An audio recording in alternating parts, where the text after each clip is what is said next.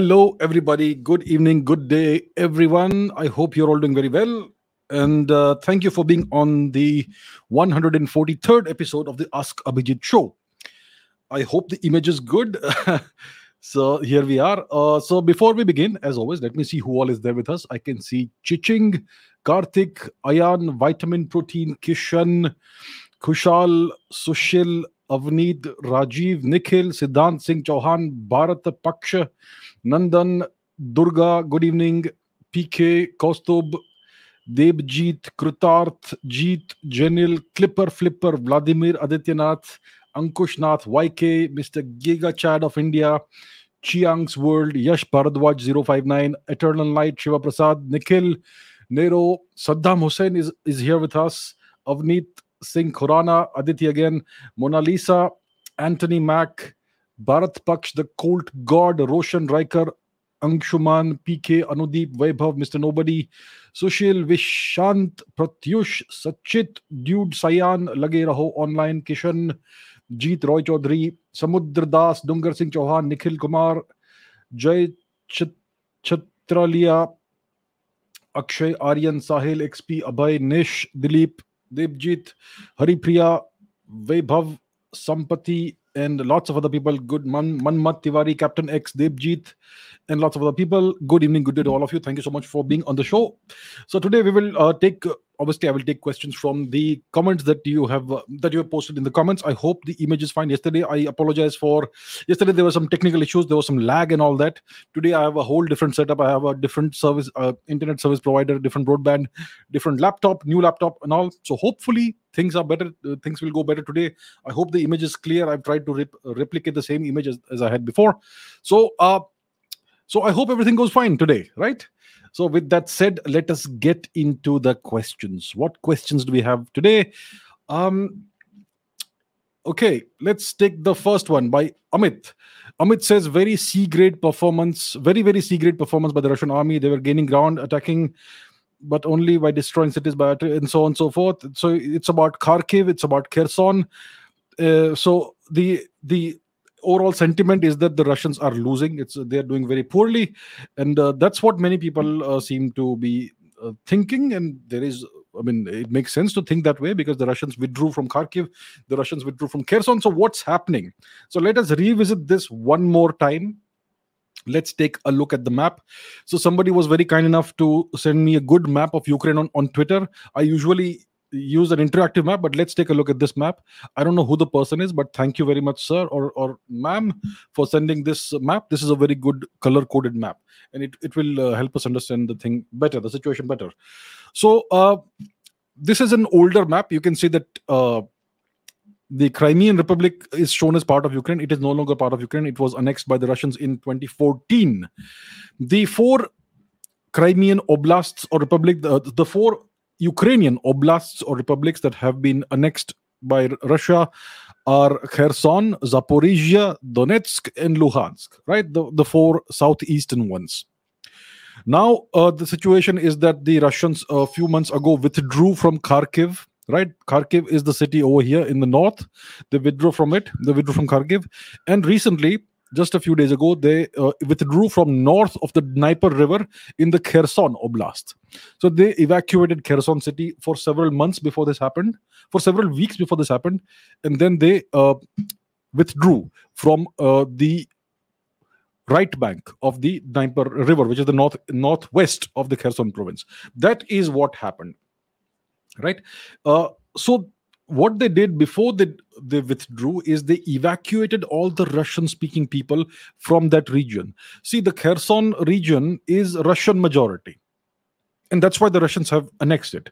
But they evacuated all the Russian ethnicity people, the Russian speaking people from that region for several weeks, and only then they withdrew from the region because they knew what the Ukrainians would otherwise do to the Russian speakers because we know what they've been doing to, to the Russian speakers since 2014. So the Russians did this first and then they withdrew from that part of Kherson province. And I had said when the news first came in that there are three possibilities, three possibilities of what's really happening. The first possibility is that NATO is winning. This is a proxy war between Russia and NATO. Ukraine is the proxy. So the, the first possibility is that NATO is winning and Russia is losing. That's why they were thrown out of Kharkiv and they were forced to evacuate from that part of Kherson, right? So if that is true, if this possibility is the correct possibility, if this is the right thing, then you will see that the Ukrainians will try to cross the river and try to move into the other part, the Russian occupied part of Kherson province, which is south of the river Dnieper, and they may even try to make a move on Crimea. So if NATO is winning, if the Russians have been thrown out, then this is what's going to happen. But it's not happened thus far. So What's the second possibility?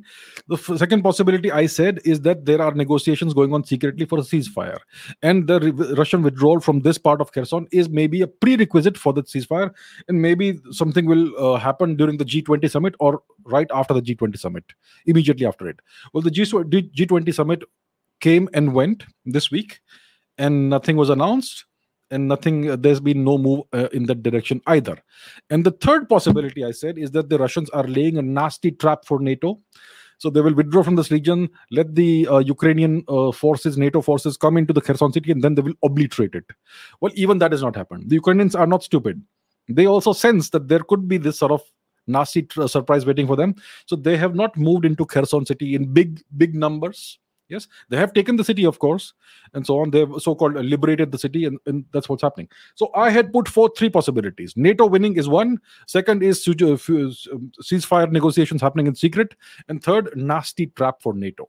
Well, thus far we have seen nothing happening. Neither possibility A, nor possibility B, nor possibility C. So what is happening? What is happening? And you know, I am sure there is a lot of anger in Russia as well about first of all the withdrawal from kharkiv and secondly then this, this new withdrawal from north of the dnieper river in the kherson region. I am sure there is a great deal of anger and resentment among the russian population. And in in russia when when you have a de facto dictator who's ruling the country this sort of resentment is very dangerous. It is very dangerous. It can lead to the downfall if of the leader mr putin if he becomes deeply unpopular. If he is seen to have failed and yet he willingly withdrew his forces from Kharkiv and he willingly withdrew his forces from Kherson. So, what's happening? What's happening? There is a fourth possibility. I believe that the Russians are waiting for winter. It's still not winter. If you look at the, if you Google the the weather in Kiev right now, you will see it's it's zero degrees or minus, uh, minus one, minus two thereabouts. Yeah. So it's it's late autumn. It's already becoming really cold. It's already uh, touching the zero degrees mark and going into the minus degree uh, negative temperatures. Yes, but it's not winter yet. When is winter really there? Winter is really there in full force when the ground freezes. When the ground freezes, when the rivers freeze over. The rivers don't necessarily have to freeze over, but the ground needs to freeze. All the muddy, boggy patches of ground all over Ukraine. Ukraine is extremely flat. It's flat like a pancake. There are no hills, there are no mountains. It's flat, flat, flat. And there are places where you have mud, there are places you have bog and all that. All that in winter, it freezes, it becomes solid. I believe the Russians are waiting for that to happen. And right now, what they're doing is they have pulled out their forces from Kharkov, Kharkiv, from Kherson. They are reconfiguring their forces. They, they have also recruited more people and all that. And they are waiting for the ground to freeze. They are waiting for General Winter to make his arrival into Novorossiya, into Ukraine. And I believe once that happens, there will be a major push forward military push forward. The russian the russian people will not tolerate any perceived loss by the russian armed forces right? So it is a significant possibility in my opinion that the russians are merely waiting. They they are they are withdraw this is the tactical withdrawal. They are waiting for the ground to freeze and then there will be a major push forward. So by mid december perhaps you could see a major upsurge in military activity and major push forward by the Russian forces. They have until now withheld significant portions of their military. The, armed, the, the Air Force has hardly been involved at all. It is being kept in reserve for the future big war. And there's a whole lot more to come. So I think there is a possibility number four that in within a month's time, maybe in two weeks, three weeks, whenever the ground freezes, the Russians will push forward, big push forward, you know, massive push forward. And that could uh, essentially change the map of Ukraine forever. and NATO knows that. Because how do why do I say NATO knows that? I say this because let me put something on the screen because of this. This is from the Washington Post. It's from November 5. Today is November 20. That's like two weeks ago. The US privately asks Ukraine to show it's open to negotiate with Russia. Yeah. So over here, it's it's being said that the encouragement is not aimed at pushing Ukraine to the negotiating table, but ensuring it maintains a moral high ground in the eyes of international backers and so on. But the Americans are asking Ukraine to privately to show that it's open to negotiate. Maybe there are negotiations that are happening. We don't know. Maybe there are. These things are not announced until it's a fait accompli. Yeah. So I think there is a significant possibility that the Russian withdrawal from Kharkiv, from Kherson, etc., it's a tactical withdrawal. It's like a chess move in which you, you know, you pull back for a while. Uh, maybe sometimes you may even sacrifice a pawn or a chess piece here and there, and then you do what you are really uh, planning to do. So I think, I may be wrong, of course, but I think in two to three weeks, maybe by, by mid December, when the ground is totally frozen, you will see a major offensive that will change the whole dynamics of the war. Major Russian offensive. So let's see. I'm putting this out in the open. Let's see if I'm right. Let's see if I'm wrong. Time will tell us. By mid December, I think this could happen. Or maybe by the latest by the end of December. I don't think the Russians will wait. Once the ground is properly frozen, I don't think they'll wait. They're going to push. So let's see if this is the, if this is the, this is the case, and they have the ability to overrun parts, uh, significant portions of Ukraine in very less time. Especially if the Air Force gets involved. In that case, they can annihilate the resistance from from the NATO NATO backed uh, Ukrainian proxy forces. So uh, that is what could be in the offing. That that's what could come very soon. Let's wait and watch, and let's see if I'm right or if I will be proven wrong. All right. Okay, next question. Harsh Agarwal says, Do you think Trump will come back as president of the US? I'm assuming. And can India and Indians really trust Donald Trump? I heard in an interview with a foreign US national security advisor that if the Chinese give him assurance on votes, he will side with the Chinese. What's my take? I don't think Donald Trump is a traitor to his country siding with the Chinese means betraying your own nation. I don't think Donald Trump is that sort of a person. Obviously, he has business dealings worldwide, including with China. What's wrong with that? I am sure the other side also has plenty of people, including at very high posi- in uh, high positions, who have all kinds of dealings with China. I think we know about that. I'm not going to speak about it, but I think you all know what I mean.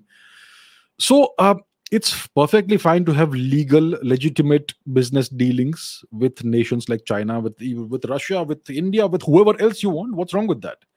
But i do not think that donald trump will betray his nation in in exchange for an assurance of votes. When so i don't know i don't know what interview you're, you're talking about. I'm not i'm not sure which nsa you're referring to. But if somebody is is is saying that donald trump will side with with China, if the Chinese give him assistance with votes, you are essentially saying that the Chinese are capable of of interfering with the electoral process of the US. Until now, they've been saying Russia, Russia, Russia. Now they're saying that eh, you are essentially alleging that Donald Trump will betray his country in exchange for, for Chinese interference in elections. I think that is incredibly stupid if somebody has actually said that. I personally have not heard heard about it. So that's point number one. I don't think Donald Trump will betray his nation and side with China in exchange for Chinese interference in the election uh, electoral uh, process of the US. Okay, so that's, number one. Uh, do I think Donald Trump will come back in 2024? Uh, time will tell us. I think it's unlikely. I know it's it's not a popular thing to say. Uh, lots of Indians are are big fans of Mr. Trump. I think it's unlikely that Donald Trump will come back. Why do I say this? Because he is an outsider in US politics. He came in as an outsider and, and managed to secure the Republican nomination for presidency in 2016. It was a shock to the Republican Party. All those, all the, all the seasoned politicians, they all sound the same. They don't say, they talk a lot without saying anything. Donald Trump came in and grabbed the entire process by the throat, and he was very popular with the, the Republicans, with the with the population, the vote, the the voters and that's how he was able to win the Republican nomination. And then he was able to defeat uh, who was it? Hillary, Hillary Clinton, right? So he's an outsider. There are people within his own party who don't like the fact that this businessman, this business tycoon, came in and and uh, shoved them all aside and became so popular. There are plenty of he has plenty of opponents within his own party. And secondly the overall electoral system in the us whether it's republicans or whether it's democrats they they both hate him. It's a bipartisan uh, dislike of donald trump. They don't want this sort of thing to ever happen again that an outsider a non-politician manages to enter politics and wins. It's it's bad for business. Politics is deeply deeply linked to business and money. Yeah it's it's bad for business if if uh, if a non-politician becomes president. So i th- uh, D- donald trump we know he has already announced his candidacy for the 2024 uh, republican nomination for presidency. Yeah. And he has challenges like ron desantis and various other people you know some new names may may come up in the in the future in the coming months. Yeah uh, but I think there's going to be a significant uh, amount of resistance from within his party. And even if he manages to secure once again the Republican nomination, there could be, I mean, the Democrats will, will try to make life hell for him. Yeah. Of course, he is now back on Twitter. He hasn't tweeted yet. He, he Elon Musk has reinstated Donald Trump's Twitter account, which was cancelled uh, in 2020, early 2020. Um, so yeah, that, that that's uh, he. he's a very entertaining person on Twitter, and he knows how to keep people focused on him. So he has a lot of advantages that other politicians don't have. As a politician, you need to have personality. Other politicians all look and sound the same. And of course, you need to know what you're doing. You need to understand the issues that people are facing, and you need to be able to provide genuine solutions. Or you need to be able to convince the people that you have the solutions and you will be able to implement those solutions. Donald Trump has done that in the past. But yeah, I think uh, I think he faces significant challenges when it comes to the 2024 election. Firstly, from within his own party, if he succeeds in that, then he will face. Uh, I mean, the entire media in the US. I would say that 90% of the US media is controlled by the Democrats. And people, public opinion is easy to easy to sway through social media and through the uh, mainstream media. If you keep saying the same things over and over and over again, and not just one person, but the entire media machinery, it, it's very easy to influence people's minds. People are uh, people are very gullible. People don't understand things. Unfortunately, that's how it is. So I think it's difficult for Donald Trump. Yeah. So that's the point number two that I think it will be very very hard for him to come back. Uh, can India and Indians really trust him? We can trust Donald Trump to if he does come to power in 2024. Uh, we can trust him to uh, uh, to pursue his national interest and, and his self interest. You can't trust him beyond that. He he he's not going to serve India. He's going he, if he does become president, his duty will be to serve his nation America first, like he says, make America great again. That's always been his campaign slogan. That's always been his platform, his plank, that I'm here to make America great again. So if India can create that sort of relationship with him, in which we say that, you know, we will help you make your country great again. What do you need from us? And what can we get in return? That sort of, if we have that sort of relationship and that sort of negotiating platform, it will work well. So we can trust him to try and fulfill his campaign promises to make America great again and uh, you know all those things. You can't trust him to to favor your nation. If if you want him to favor your nation, you have to give him something in return. That's how it goes, right? Um, so to the, to that extent, we can certainly trust him so that's what i think about this. I think he i do not believe that he is is somebody who who will uh, betray his nation in favor of the chinese. Yeah. The you know that's i don't think so, i don't believe that at all. Secondly i think it will be very hard for him to come back. It will be much harder than in 2016 and thirdly we can trust him to want to fulfill and to do his best to fulfill his campaign promises if he's really re-elected. And if we, if india can help him in that aspect in that matter then it will be mutually beneficial for India and the US. Yeah. But overall, we know that he has been, of all the recent US presidents, he was the one who was the most favorably inclined towards India. I mean, if you talk about George W. Bush, if you talk about Barack Obama, if you talk about uh, Mr. Biden, and if you talk about Trump, I mean, these are the four more, more recent ones, the 20, 21st century presidents, more or less. Yeah. So, uh, so yeah, he has been the one that was the most favorably inclined among all of these. If you go back one more presidency, Clinton, it, Clinton was very much pro-Pakistan, right? Uh, Bill Clinton, I'm talking about. So Trump would be very much open to negotiate with India. and work in in mutually constructive and beneficial ways so that in that sense it could be good for india but i think indians should not hope too much that he will be re-elected it's going to be a hard climb for him uh, he has already been demonized to the high heavens or to the to the depths of hell by the american media but of course he was able to win the twitter uh, the Twitter uh, poll whether he should be reinstated or not. So that he does seem still to have a lot of popularity. He still is the biggest uh, face in the Republican Party. So he has some advantages, but he also has a steep climb ahead of him. So that's where it is. And let's see how it goes. But we should always keep our options open. Okay, Rohan Dwivedi says, What's your take on the handshake between Prime Minister Modi and modern day Mao of China? Is there going to be some normalcy in the relationship between India and China? Manmat says, Xi Jinping and Modi ji finally shook hands at the G20 summit in, in Bali. What future does do India China relations hold in the upcoming years? Look, let me say this all over, one more time. I, I will keep saying this India cannot trust China. The Chinese are a hegemonic, expansionist, imperialist power right that's that's the core focus of the Chinese Communist Party to make China the number one nation in the world at the expense of everybody else. They don't want a bipolar world. They don't want a multipolar world. They want a unipolar world with China at the center. China is the imperial power. Everybody else is their vassal. Everybody else comes and, and pays tribute to China. That is the envisioned world order. And that's their worldview. That's that's that's the kind of world they would like to create. Now they have faced setbacks uh, setbacks of late the coronavirus crisis has been a disaster for China. It's still a big, big problem in China. They still have the zero lockdown policy and all that. So their ascend, their rise to ascendancy has been greatly delayed. They still hope that they will replace the US as the sole superpower, but it's still just a hope. Uh, the Belt and Road uh, Initiative, which was supposed to be the vehicle that takes China there, has kind of stalled but they would like to re- restart it with the help of BRICS plus plus, BRICS plus, expanded BRICS and all that. Yeah, so that's the situation. Yeah. Um, so if so, it is also in good for India if there is a new emerging world, world order. We don't want a Chinese dominated unipolar world order. We want a multipolar world order.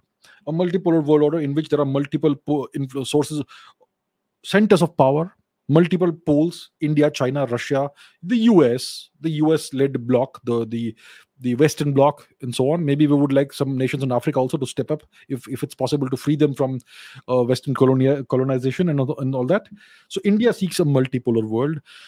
And the, the how do you how do you make such a multipolar world come about?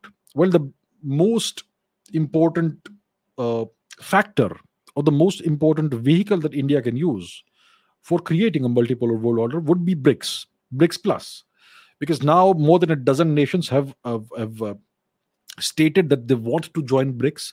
Many uh, nations have actually applied officially. Indonesia applied this week at the G20 summit to join BRICS. Um, other nations have also applied. So BRICS is a is a block that's going to expand. It's going to be BRICS plus. It will still be called BRICS. We cannot uh, keep on adding uh, letters of the alphabet to it, but it's going to be called BRICS plus or BRICS plus plus, whatever it is. By 2025, 2026, you could have maybe five, six more uh, nations that are members of BRICS, maybe more. We will see how it goes. The Saudis want to join. So G20, we had this G20 summit, right?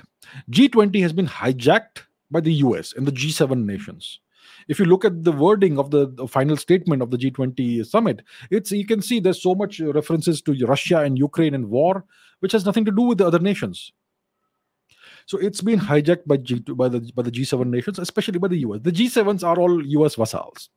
I keep using this word vassal, but it's something that you will see lots of other major publications also starting to use nowadays. All right.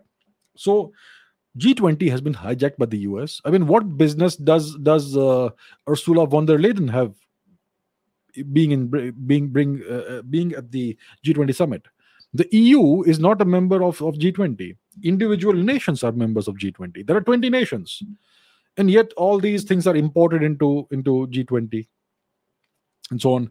So the core nations of G20, especially the Eastern nations, the Asian nations, I I can assure you, they do not like this. They do not like their G20 organization being co opted and hijacked in this manner. Yeah, they also have their own national interests to pursue. They would like there to be more trade, more interoperationality, more cooperation between, especially the so called global south and the eastern nations. So, for that, they have ASEAN, they also have other things as well. So, the focus will now move more towards that. And they will also now want to be parts of, part of BRICS because BRICS excludes, BRICS has nothing to do with the G7 nations or NATO or the EU or the US. So that's where they will feel more comfortable. That's where they see enormous potential for growth and progress. So that's why BRICS is becoming more and more attractive to these nations. But BRICS is a non starter if the two major nations within BRICS, their, their leaders can't even uh, talk to each other. We have these tensions with China, the undemarcated border, the, the uh, Chinese occupied Tibet, which they occupied in the 1950s, and the Chinese claims on Indian territory, the, and the recent military clashes, the Galwan clashes, the other um, the salami slicing tactics of China, trying to encroach here and there all the time, constantly. This is a major point of friction. It could even lead to a war in the future. If this situation continues, BRICS is a non starter. BRICS cannot be a viable organization. And India understands that. The Chinese also understand that. And that's why it looks like there's been some diplomacy behind the scenes. And it was agreed that India and China, the leaders, will meet, albeit briefly, just for a couple of minutes, you know, just a brief greeting, some pleasantries, a few words exchanged, and that's it. In full view of the world, in public, at the G20 uh, official dinner, whatever that event was. So it, that was a message to the nations that want to join BRICS that things that we can make things work. You don't need to worry about it, right? Because it is good for India if BRICS expands and like-minded nations join. It's also good for China they would like to use BRICS for their own purposes, of course. They would like to restart the BRI, the Belt and Road thing. Yeah, and they could use BRICS to kickstart it.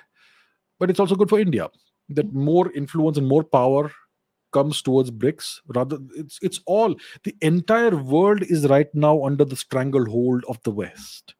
Everything, the so-called rules-based world order, the, the whims-based world order. So we would like to see a parallel system emerging, which is more in our favor. Of course, the Chinese will be involved. Of course, the Russians are, are involved. We can trust Russia. India and Russia have no friction points whatsoever. But China is the problem that Russia and India don't trust. But we will have to find a way to work together. And that's the reason why the handshake happened. It doesn't mean things are going to be normal. I would still be surprised if the Chinese agree to actually uh, finally uh, demarcate the India-Tibet border. That entire process will take few a few years, but it's never started. They have these endless rounds of meetings between India and China in which nothing, uh, no progress ever happens. The Chinese are doing this deliberately. They're deliber- deliberately stalling this. They have no interest in demarcating the border. Well, I think India will have to negotiate with the Chinese hard. India will have to play hardball that if you do want this thing to go forward, BRICS if you do want normalcy in BRICS, if you want BRICS to be a viable organization, these are the non-negotiable conditions. So maybe there is, there is some progress perhaps happening in that matter. We don't know. Negotiations, diplomacy always happens in secret. Negotiations always happen in secret. Maybe something is happening, maybe something is not. We don't know. Assuming it's happening, we hope that things can get better. But we have to always remember that we cannot trust China. All right. So maybe things are getting better. Maybe India China relations will improve. But even if they do improve, we have to always be wary. China is much more powerful militarily and economically. We have to ensure that we catch up with them. So that's got to be the main focus. India ideally needs another 20 years without any major conflict, major major war. Then we can deal with the world yeah. So that is our focus and brics will help us get in the go in that direction. If we can maintain some kind of normalcy even fake normalcy with china it will be great. Next 20 years. So that's what's happening. That is the future of india china relations. There could still be war. Who knows? If the chinese so decide india will not initiate any war but uh, if the Chinese so decide, if Xi Jinping and his Communist Party uh, minions so decide, if the, then there could be something. But hopefully there will be more normalcy and uh, and less friction. That would be good for the whole world. I'm sure the Chinese also understand this. So let's see how it goes. But I think things could get better. And let's hope so. Okay, three questions. Rishi says India just took over the G20 presidency. Yes. Our government has hinted that the next summit is to be held in Srinagar. Pakistan is expected to make some noise. We will face some real problems in hosting it in Sri Lanka. Srinagar, is it geopolitically beneficial for us to host it there? Manmat says G20 summit 2023 is most likely to be held in JNK. Pakistan is a nobody, but what significance will this act have upon China? China also occupies a big part of that region of India? Raghav says uh, India is planning to keep G20 meet of commerce ministers in Kashmir. What do you think will be the geopolitical consequences of the same? Okay, so um, most likely, so even I've I've been hearing this for the past few months that maybe the next G20 summit or some part of it, some portion of it, will be held in Kashmir, maybe in Ladakh, maybe in Srinagar, somewhere else, but in Kashmir, right? In Jammu and Kashmir. So what does this mean? So Pakistan, like you say, is a nobody. Pakistan doesn't matter. They can they can howl to the heavens they can protest they can complain doesn't make any difference they, there's nothing they can do about this right? So if india holds the summit or some portion of it in kashmir jammu and kashmir or in ladakh or some portion of that region what does it mean? Who, what what is the what are we doing? What what do we mean? What are we what are the signals that we are sending? And to whom are we sending those signals? The first signal that india will be sending is that jammu and kashmir and Ladakh are integral and inalienable parts of India. That's the first thing. And this signal is essentially being sent to two forces or two, two nations China and the US and the West. The West is essentially all controlled and owned by the US. The Americans portray Jammu and Kashmir and Ladakh as disputed territory. Right? The Americans have been doing this for the past 60 70 years. They portray it as a disputed dis, disputed territory. So if india holds the summit there it's an assertion to the americans that this is indian territory. And then the americans will also have to come and attend. So if they do come and attend it means they're assenting and they're agreeing to the fact that this is indian territory symbolically. Yeah, they may not say it in those words but they are coming to jnk or ladakh and being part of the G20 summit there, which means that they are on Indian territory and they just by being there, they are symbolically uh, recognizing that fact. The same goes to China. The Chinese portray JNK and Ladakh, etc., Gilgit, Gilgit Baltistan and all that as a disputed territory. The Chinese occupy a part of JNK, the Shaksgam Valley. Yes. So, uh, the, the, which was part of POK, and the Pakistanis then illegally gave that portion of of uh, Ladakh to the Chinese, the Shaksgam Valley region. So, the Chinese are in occupation of our territory, not just Aksai Chin, but also the Shaks, Shaksgam Valley. Of course, they also occupy Aksai Chin, and they portray the entirety of JNK and Ladakh and all that as disputed territory. So if we hold the G20 summit there, they will also the Chinese will also have to come. The, Chi- Xi Jinping will have to come, right, and attend the summit. And if he does that, it's a de facto symbolic recognition of the fact that this is Indian territory. He may not say it, but that's how it goes. So it is going to be a geopolitically a big statement and, and, and symbolism that this is Indian territory. And the whole world now comes here and recognizes the fact. So if we do it, which we should, it will be great. So that's the reason why, if it is going to happen, it's going to happen it's going to happen in, in Jammu and Kashmir or Ladakh or wherever it is, wherever it, the final decision is taken. If it is Srinagar, great, wonderful. So the question is, uh, that's why it is. A, it's a good thing. It will be geopolitically beneficial for us for us to host it there. Uh, what significance will this act have upon China? Like I said, that, that's what it will mean for China as well. It will be a statement to them, and the fact that they do come and attend means means that they are also recognizing the fact that this is part of Indian territory. Um, so that's what it is now what about the security situation will there be any security security problems well if there is any security problem if there is any potential security risk that risk will only come from pakistan because it's right next door it occupies part of jnk the and also Gilgit Baltistan, right, which is part of. Uh, so that is illegally occupied by Pakistan, and they have this history of of uh, fomenting terrorism in JNK. So if there is anything whatsoever which could happen, terrorism or any security issue, it can only be via Pakistan. And obviously, the Pakistanis will be forewarned. They'll be told if anything goes wrong, doesn't matter who does it, we're going to blame you and we're going to make you pay the price for it. So that that's a guarantee. So the, so the Pakistanis will know that when this big G20 meeting summit is happening, if anything whatsoever happens, even if it's not your fault, we're going to blame you. So I'm sure they will be made to behave, and uh, because see this this government knows how to make Pakistan behave. Before 2014, there were terrorist attacks in India almost every week. There's this whole list you can find on various websites, including Wikipedia.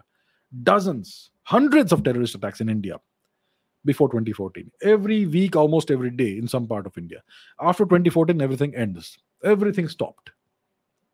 Because this government has a very hardline policy against terrorism. Of course, you had one or two incidents like the Uri attack, which was avenged brutally. And then there was uh, the other thing as well. So then, so the Pakistanis were made to understand that we're going to take very severe action against you. The surgical strikes and the Balakot airstrike were two examples of that and we can escalate it much further. So the Pakistanis know that they can play, play with fire. So I think it will go off safely, securely. If anything happens, the Pakistanis will have to be will be made to pay a very, very heavy price for it. So I am sure they will not do any nonsense, any mischief. So that's about the uh, possibility of the G20 summit, the next one, the 2023 G20 summit happening in maybe Srinagar, maybe somewhere in JNK and Ladakh. That'll be great. I think we should do that.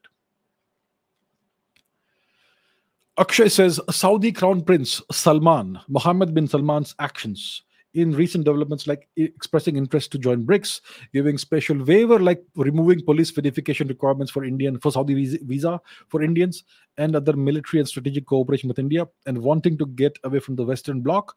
Are we seeing Saudi Arabia as an important player in the current geopolitical world order? Very good question. Very good question. Let's take a look at the map. Now I don't have a separate map for Saudi Arabia, so we will go to the the map that I usually that I always use. Let's take a look at Saudi Arabia from the perspective of geography.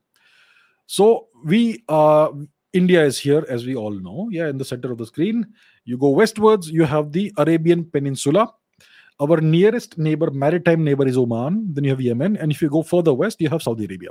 Uh, after crossing the UAE, so Saudi Arabia is not really very far from us. It's obviously a very it's the world's largest uh, producer, if I'm not mistaken, the, of of uh, petroleum products, oil, gas, all that, mainly oil, yes, and that's why it is prosperous, and that's why it is geopolitically incredibly important and significant, and that's why the Americans have so much of an interest in Saudi Arabia. So uh, this entire nation was carved out of the chaos in, in the in the aftermath of the so-called First World War, which was which was the first European tribal war. Yes, and this this nation state was established by the this kingdom was established by the British. Uh, and uh, later on, after the the decline of the British Empire and the in the transference of power from London to Washington, the Americans became the major patrons of Saudi Arabia, and they have propped up uh, this this dynasty, the House of Saud, and they are the major beneficiaries. They have been the major beneficiaries of the of oil from this region. Now the Americans are a major oil producer through fracking, through shale oil, all that. So, uh, and yet Saudi Arabia is a major, major nation because it is it contributes a significant uh, amount of the oil that is consumed globally. And it has a very big say in the oil prices. The amount of production that it does is, has a direct impact on the oil prices in the world. It is obviously the major nation in the opec plus group which is the cartel of uh, petroleum exporting countries. Now india and saudi arabia the past six seven years ever since mr modi came to power the relations between india and saudi arabia ever since have been excellent mr modi has made it a point to ensure that India and Saudi Arabia and other nations in the Gulf region have excellent relations. Right? Uh, even the UAE, even Oman, India even has a, mil- a, couple of military bases, if I'm not mistaken. Let's not talk about it here. But yes, we have excellent cooperation with Oman, with the UAE, excellent relations, and with Saudi Arabia. And the Saudis are most likely, if I'm not mistaken, India's number one or number two uh, supplier of, of uh, oil. Yes. Now, recently what happened is uh, before the midterm elections uh, inflation was rising in the us uh, gas gasoline prices were had be, had risen significantly, and uh, Joe Biden requested the Saudis to ramp up oil production so that the prices will go down and he will win the election. He even visited Saudi Arabia, but the Saudis refused, and they cut down instead of increasing oil production, they cut oil production by two percent, which uh, caused a certain amount of surging, a, sm- a certain percentage increase in the in the oil prices worldwide, which is something the Americans I can assure you, are greatly annoyed about. That is a go. That is a bad thing from their perspective. Our vassal state is refusing to obey our orders. What on earth is happening? That's not good from their perspective. So that is a red mark against Mohammed bin Salman from the American perspective. Now Mohammed bin Salman is saying that he wants to join BRICS. That essentially for the Americans is, is like their vassal state saying that I will now no longer obey you and I will go and join the enemy camp. That's essentially what it means from the US perspective. That is a very dangerous game that Mohammed bin Salman is playing. He's a very brave man. And clearly, he, he wants to wean away his nation from the US influence. The, the thing is this. Today, there are US troops on Saudi territory, more or less permanently stationed there. You can look it up what the numbers are where, where the us military bases are. And the saudis they buy significant quantities of us weaponry every year the saudis have one of the top five military budgets in the world if i'm not mistaken. I think the top five one it's in the top five and they exclusively buy us weaponry. So it's heavily dependent on the us from that perspective. It's a us client state. It's a us puppet state. It's a us vassal state. It's been that for a very long time. Now mohammed bin salman wants to take his nation out of the clutches of the empire, of, of the superpower. And these are all steps that he is taking in that direction. Not obeying the US diktat to ramp up oil production. Instead, he's cutting oil production. That is a sign of rebellion. Then expressing his intent, his willingness, his desire to join BRICS. That is an even bigger act of rebellion. Yes. In this great closeness with India, um, giving various waivers to Indians for for acquiring Saudi visas. No more. There's no more any need for police verification. Yeah. So these are all steps that bring the two nations closer. Now, India is a nation that the US would want to make their vassal state, but India is steadfastly refused. That we will not bow to your diktats and we will not, you know, become another Japan. So India has an independent foreign policy. The Saudis want to create an independent policy, foreign policy, and that's what we are seeing. That these these steps are in that direction.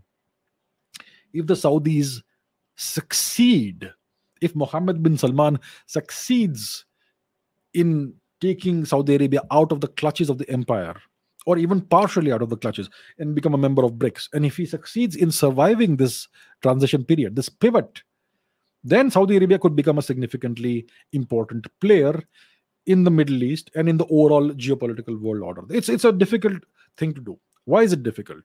Because BRICS, before Saudi Arabia, Iran has applied to join BRICS. If you study some history, you will realize that Saudi Arabia and Iran are essentially like enemies. They have a very fraught relationship. They have a very hostile relationship. Saudi Arabia and Iran these are more or less enemy nations. So if Saudi Arabia has to join BRICS, they will have to make some kind of peace with Iran. It's possible, but it's complicated. Yeah. So that's one obstacle in the way. But I'm sure if India and China can possibly perhaps make things work, I'm sure Saudi Arabia and Iran can also possibly perhaps make things work. But the main problem is the overlord, the United States, the empire, the superpower. Will Mohammed bin Salman succeed in achieving this transition, this pivot to the east? He would like to become part of the east, the eastern bloc, not the western bloc. The, will the Americans allow him to do this? I can assure you, the Americans will throw everything, will use every lever, every asset that they have at their disposal to stop Mohammed bin Salman from transitioning from pivoting to the east you will i i am pretty sure very soon you will start seeing all kinds of articles in the english speaking media the global media about how bad and brutal and unjust of a ruler Mohammed bin Salman is, how undemocratic he is, what sort of uh, atrocities are being done in Saudi Arabia against LGBTQ plus plus plus plus people. What is the uh, the the situation, the position of women in Saudi society, how downtrodden it is, and how despotic and brutal and evil of a dictator Mohammed bin Salman is. Obviously, the Jamal Khashoggi case is there. They can always bring that out, right? I can sense this coming very soon if Mohammed bin Salman persists in steering his nation eastwards. So it will start like that, and then they will use every other means at, their disposal, including regime change. So I would say that if Mohammed bin Salman is determined to do this, he must have done some very tough and hard calculations, and he must have come to the conclusion that he is in a position to actually succeed, maybe try and do this, and uh, he will obviously have to look out for his own personal safety. Yeah, so it's a it's a very bold move that he is making. It is a very dangerous thing that he's doing, going up against the the overlord, and it could be very dangerous for me. We know what happens to U.S. puppets who turn their backs on the U.S. and try to become independent. Iraq tried to do that. They tried to suddenly uh, create their own uh, independent foreign policy. Yeah, that's what Saddam Hussein tried to do. We know we know what happened to him, and there are many more examples. So, uh, so yeah, I, and I even hear that uh, Xi Jinping is due to visit Riyadh very soon, maybe in a week, maybe in a month or so. Yeah, he's scheduled to visit Riyadh. So yeah, that could be a move in that direction. That Saudi Arabia wants to become part of BRICS, and since China is the major, the number one nation in the BRICS group, uh, he will have to run it past Xi Jinping. So maybe that's what's happening. Yeah. So Xi Jinping is personally going to visit Riyadh. Xi Jinping usually doesn't travel much. He recently went to went to Bali. Now he is going to imminently soon visit Riyadh. So there will be something happening there. So and then Saudi Arabia will have to make make good with with Iran in some way. You know, find a working relationship, a, a way of cooperating, a way of lessening the tensions, and so on.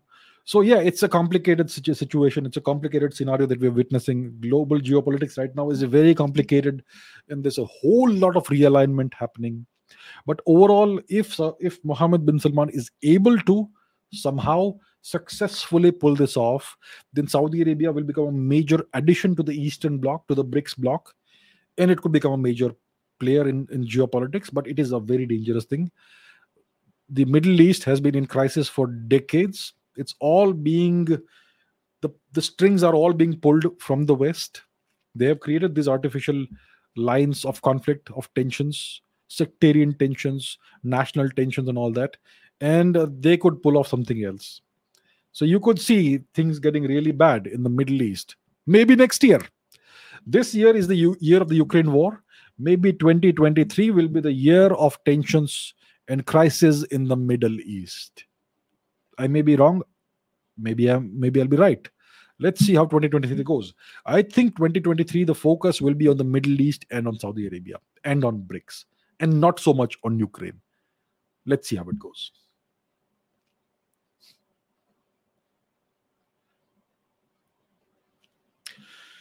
Okay, the next question is by Daniel Nicholson.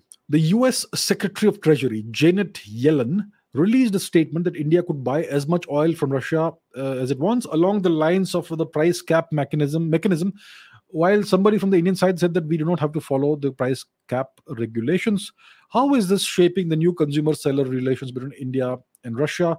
And is the US resigned to Indian adamancy over crude oil procurement from Russia so yes the uh, Americans were insisting that uh, see this price cap we don't know what it is. It's not been announced yet. Maybe it will be announced uh, in a, in a week maybe two weeks by definitely in december by december. Uh, by mid december whenever it is announced it will be soon. So they want to impose a price cap on russian oil. They want to decide what is the highest price at which the russians can sell their oil. Yeah. And they want india they, they were saying that they want india to abide by the american price cap on russian oil means don't pay more than this much amount to russians to the russians for the oil you purchase from them india said no now the American and India kept saying, no, we will not do this. We will buy oil from Russia at discounted rates, and and uh, and it's it's between India and Russia. It's nothing to do with the US. You will not dictate to us what we do. That's what India's position has been throughout. Now the Americans are saying, okay, India does not have to abide by with the price cap. Go buy as much as you want. But the problem is this India does not have a fleet of oil tankers. India, for the past 70 years, has not bothered to invest in a major fleet of oil super tankers, which means that India, for more than 90% of its oil imports, has to depend on oil tankers, ships that belong to other nations. Now, whenever you're doing this, you need uh, what's called insurance. And there are some other things as well. And the Americans and this insurance thing, all of that is controlled by the West. So whenever you have a, this oil shipment coming through, you need to uh, acquire insurance for it. For whatever reason, if the if something goes wrong, you will be reimbursed the money if there is an accident if, if the oil tanker is diverted if somebody else if some pirates steal it or whatever whatever can go wrong. If something goes wrong and you don't require, uh, receive the oil then it will be reimbursed. That's why you buy insurance. The insurance providers are all western. And if india goes ahead with this the west will not be willing to insure these oil supplies to india. And if there is no insurance then the the the oil will not be available of course india can do some circumvention of this. Um, you know there are some shadowy tankers available that don't belong to any nation then which can be acquired without any insurance and all that but it's much more high risk. It's risky. So because india has not invested in its own national fleet of oil super tankers that's why india is now facing this conundrum. So the thing is okay you buy oil at whatever price you want but we will not insure your oil supplies. So you will not be able to um, use Western tankers or, or whatever. So it's they're trying to make things very difficult for India. Yeah. So that's the situation India is in right now. So what does India do about this? Do the Russians have enough tankers to send to India? But even if something happens, then India will lose money. Yeah. Or do we cooperate with the, with the Chinese? Will the Chinese be willing to cooperate? So that's the kind of situation India is facing right now. So India and Russia want to trade without any external interference. India wants to buy. I think, if I am not mistaken, Russia is now the number two or number three supplier of oil to India. Maybe the number one. I'm not sure. It was not even in the top ten, but now it's in the top three. That's how much oil India is uh, buying from Russia, which has been the lifeline for Russia. Yeah and that's how the russians have been able to ensure that they don't become they don't have to go begging, begging to china. And they, that's why the russians are still an independent uh, de facto indi- um, a genuinely independent nation. The chinese have not been able to make russia their vassal state because of the indian purchases of enormous amounts of russian oil. Now this situation is around the corner. So india will have to find a solution to that so that's where we are. So India will insist that it's going to buy oil at whatever price it decides or it negotiates with Russia. The Americans are no one to, to dictate. They they have no right to dictate to us what price cap to use and all that. But now this new spanner has been thrown in the works. So let's see uh, in what direction things go. But yeah, it's it's complicated right now, and India will have to find a solution to this problem. Okay, Vinu says, please tell about the new South, North Korean missile test. Is it aimed at Japan or the US? Is North Korea planning a new nuclear test? Right. I think two or three days ago, the North Koreans uh, tested a ballistic missile, an intercontinental ballistic missile, an ICBM. So, what's the definition of an ICBM? I think it's a missile. It's a, it's a ballistic missile that has a range of more than i don't know 6000 kilometers 7000 kilometers. I'm not sure what exactly it is. It's a missile that's able to you, that you can fire from from one continent and you can hit a different continent with it. It's a missile with an extended range. Minimum i would say 5000 kilometers. Most likely i would say that an icbm from my perspective should have a range of at least 8000 kilometers. That's what i would that's what that's how i would classify a missile as an icbm anyhow the uh, north koreans recently tested, like two or three days ago, a new missile. They have been testing lots of missiles, short range missiles, but this latest uh, test was that of an ICBM.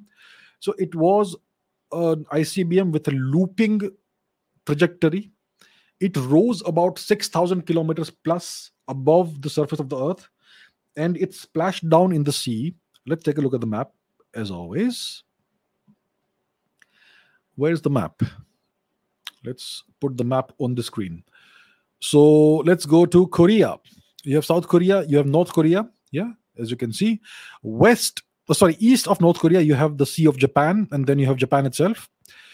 So uh the missile, I think uh, it splashed down in the ocean approximately uh, one second approximately a thousand kilometers away from where it was launched so it splashed down its its impact in the ocean was th- approximately a thousand kilometers from the point of of uh, from where it was launched and it rose about 6000 plus kilometers above the surface of the earth.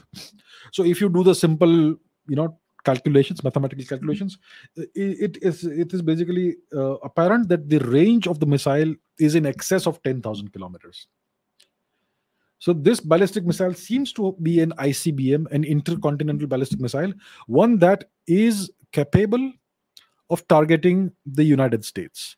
So let's see what is the distance from, let's say, the Korean Peninsula to, let's say, California. It's about 9,600 kilometers, and and so this missile definitely has a range of more than 10,000 kilometers. Some publications are saying that it has a range of about 15,000 kilometers.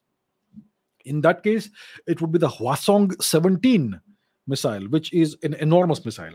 It's a two stage missile, if, I, am not mistaken, eh, with liquid fuel. So liquid fuel fuel missiles need to be prepared because liquid fuel is is hard. It has to be kept at a very low temperature and so on. So it's a liquid fuel missile with two stages. It's an enormous missile, maybe the largest missile in the world, with a range of about 15,000 kilometers. In case it is the Hwasong 7 that was tested. So these ICBM tests are only aimed at the US. Because if you want to target Japan, you can use an intermediate range or, or short range ballistic missile or a cruise missile. I'm not sure the Korean North Koreans have cruise missiles, but they do, do have ballistic missiles of short and medium ranges. So you don't need to test a 15,000 kilometer range missile if you want to target Japan. So it's clear that the target is the US, and it's a message that they're sending to the US that we that your entire nation is within range of our ballistic missile. So this new missile test, in case it was that 15,000 range, 15,000 kilometer range missile, it was aimed at the United States. Uh, obviously, these these missiles can also be used to target China. So that's always something that we have to keep in mind. That look, North Korea is a Chinese client state. Let's understand that it is a, a, nation it's a regime it's a dictatorial regime that is propped up by the chinese. If you study the history of the of the korean war and all that the whatever ensued after that it was essentially a conflict between the western bloc the us led bloc and the ussr led bloc. At that time china was very close to the ussr so the russians the soviets assisted china in this conflict in korea. And uh, so that's that's how this uh, peninsula the korean peninsula was was partitioned between North Korea and South Korea. That's what the that's what the English speaking empire does everywhere it goes. Northern Ireland, Southern Ireland, India, Pakistan, uh, the the fragmentation of the Indian subcontinent, the partition of the Korea the Korean uh, nation, and so on. Uh, and South Korea is a is a U.S. client state. It's a U.S. vassal state. It's under permanent U.S. occupation. So North Korea is a Chinese vassal. It's a Chinese client state, and this uh, missile test, this ICBM test was aimed at the US. It was aimed at sending a message to the US. And it's essentially a Chinese sock puppet that the Chinese are telling the US that we have multiple ways of targeting you. Now, is the uh, is North Korea planning a new nuclear test? So, if I recall correctly, the North Koreans have done, I think, six nuclear tests thus far in the past. I don't know, a decade or so, right? And uh, it is I heard that they may be getting ready for a new seventh nuclear test. It's possible. So we don't quite know if it, if it happens. I'm sure will, it will be announced with great fanfare on North Korean media, and we will come to know about it. And obviously, if you have uh, tracking stations, you can you can detect the seismic signature of a nuclear test, and you can actually even calculate the yield of the nuclear device and so on. So uh, once it happens, we will know it. I believe they could possibly be getting ready for a new nuclear test. Obviously, if you're testing ballistic missiles, you should also uh, show that you are capable of of you have nuclear weapons that you can use as warheads for those, those missiles. So it's possible that a new nuclear test may be in the offing, maybe sometime soon. Let's see. Let's wait and watch, and we will know. Okay, Swarup Vaidya says rising tensions between two of NATO's biggest militaries are driving fears of the first war between between two NATO alliance members. What will be the US's or NATO's role if a war begins between Greece and Turkey? This is a flashpoint that uh, most people are not paying attention to right now. Let's take a look at the map. Where's the map? Over here. Okay, let's see we know where India is. We know how to orient ourselves. Go west, west, west, west, west. Go to the Mediterranean region, and that's where you have Turkey and Greece. So, what's happening here? So, Greece and Turkey have a very nasty history, a history that goes back to the Ottoman occupation of the Anatolian Peninsula. The entirety of Anatolia, which is the major major portion of Turkey, the peninsular region between the Black Sea and the Mediterranean, this region is called Anatolia for the past 3000 or so years ago, it was Greek. The city of Troy is on the western coast of Anatolia, on the Aegean Sea, and so on. Then the Turks occupied Anatolia gradually, beginning about, I don't know, what, 800 years or, or so ago. Yeah. They were fleeing from the great armies of the great Mongol conqueror Chinggis Khan. And that's why they came south from Central Asia and they entered Anatolia and they entered European history essentially and then they slowly conquered parts of Anatolia, and then they conquered the whole of Anatolia, and they, eventually you had the Ottoman Empire that conquered parts of Europe as well. It was a very large empire. Yeah, so that's the history. And Greece was under Ottoman occupation for a significant period of time. The Greeks don't like Turkey for obvious reasons. For obvious reasons, I'll not go into the history. If you're interested, look it up. Uh, I think it makes sense. What kind of uh, atrocities would have been perpetrated on the Greeks? Yeah. Uh, so even in the late 19th century, the city of Thessaloniki was part of the Ottoman Empire. It was then called Salonika. Uh, and then there were many wars between Greece and Turkey, uh, including in the 1920s, the Turkish War of Independence, in which Mustafa Kemal Atatürk was able to evict the Western uh, coalition out of Turkey and, and create an independent nation of Turkey. So Greece and Turkey they have this blood hatred, this blood enmity. Many Turks actually have Greek ethnicity. And uh, the reason for that, if you want to know, please study it yourself. Yeah, I'll not go into that right now. No need to create controversies unnecessarily at this point. So, Greece and Turkey are enemies. Understand that. Greece and Turkey are actually mortal enemies who find themselves both part of NATO strangely enough. So that's the thing which I keep talking about that the real major power in Western Europe and Southern Europe is the US. That's the real na- major major power in, in Europe, in, in especially uh, East, uh, Western and Southern Europe. It's the US that's the major power. They have kept this continent more or less peaceful. Obviously, they have done some mischief here and there. You can look it up. So that's why these two enemy nations are part of this US led coalition. NATO. Now, what is happening? So, now why are we seeing these tensions between these two nations, right? So, that's the history. Now, now Greece and Turkey are now becoming more and more this this relationship is becoming more and more tense tensions are rising what is exacerbating the rising of the tensions that we have to understand something must be happening right that is causing the tensions to rise what is happening is the question and who is causing this to happen let's see let us see let's put something uh, so before I, I tell you why the tensions are rising let me show you an example of the rising tensions this is just this week Mr. Erdogan was in Bali for the G20 summit and he threatened Greece. Like I said yesterday, Erdogan repeats threat against Greece during G20. The Turkish president warned the neighboring country Greece that he could invade it suddenly one night. What a thing to say. What a thing to say. Huh? Um, he told reporters that Turkey can come suddenly one night and that its neighbor should mind its place and remember the history. Remember the history. Remember what we did to you, what we have done to you for centuries. mind your place and we can come suddenly one night any night we can come and things will go really bad for you so now let me explain why these tensions are rising. Why is mr erdogan so un- so angry? Let's understand. Here is one example. Do you see this? Turkey condemns us decision to lift cyprus arms embargo. Let's understand where is cyprus. Let's go back to the map. Where is cyprus and what, what is what does cyprus have to do with all this? So cyprus is this island here. You see this island here? It is west of lebanon and south of turkey anatolia. This island has historically been a greek island. During the ottoman occupation there were lots of people who were converted to the ottoman religion. And northern cyprus is now in the 1970s the turks invaded the island of cyprus and they currently occupy the northern let's say quarter or third of the island.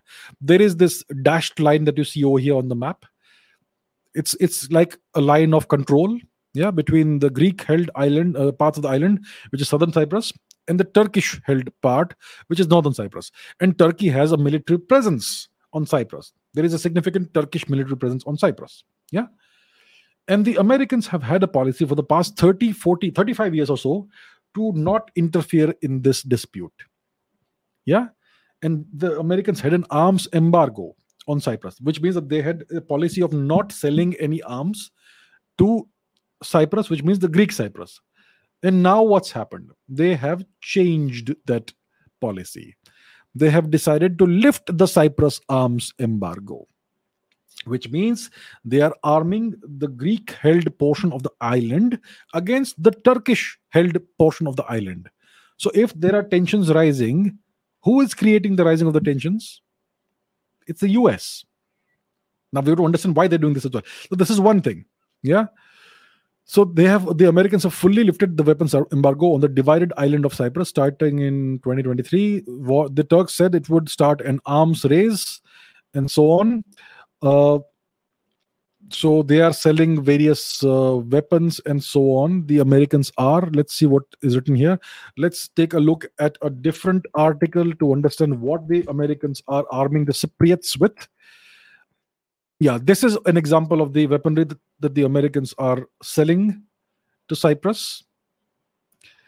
Greece receives more more m117 guardian armored safety vehicles from the us so uh, the US government plans to supply more than around around 1200 armored vehicles to Greece by the end of this year 2022 and so on.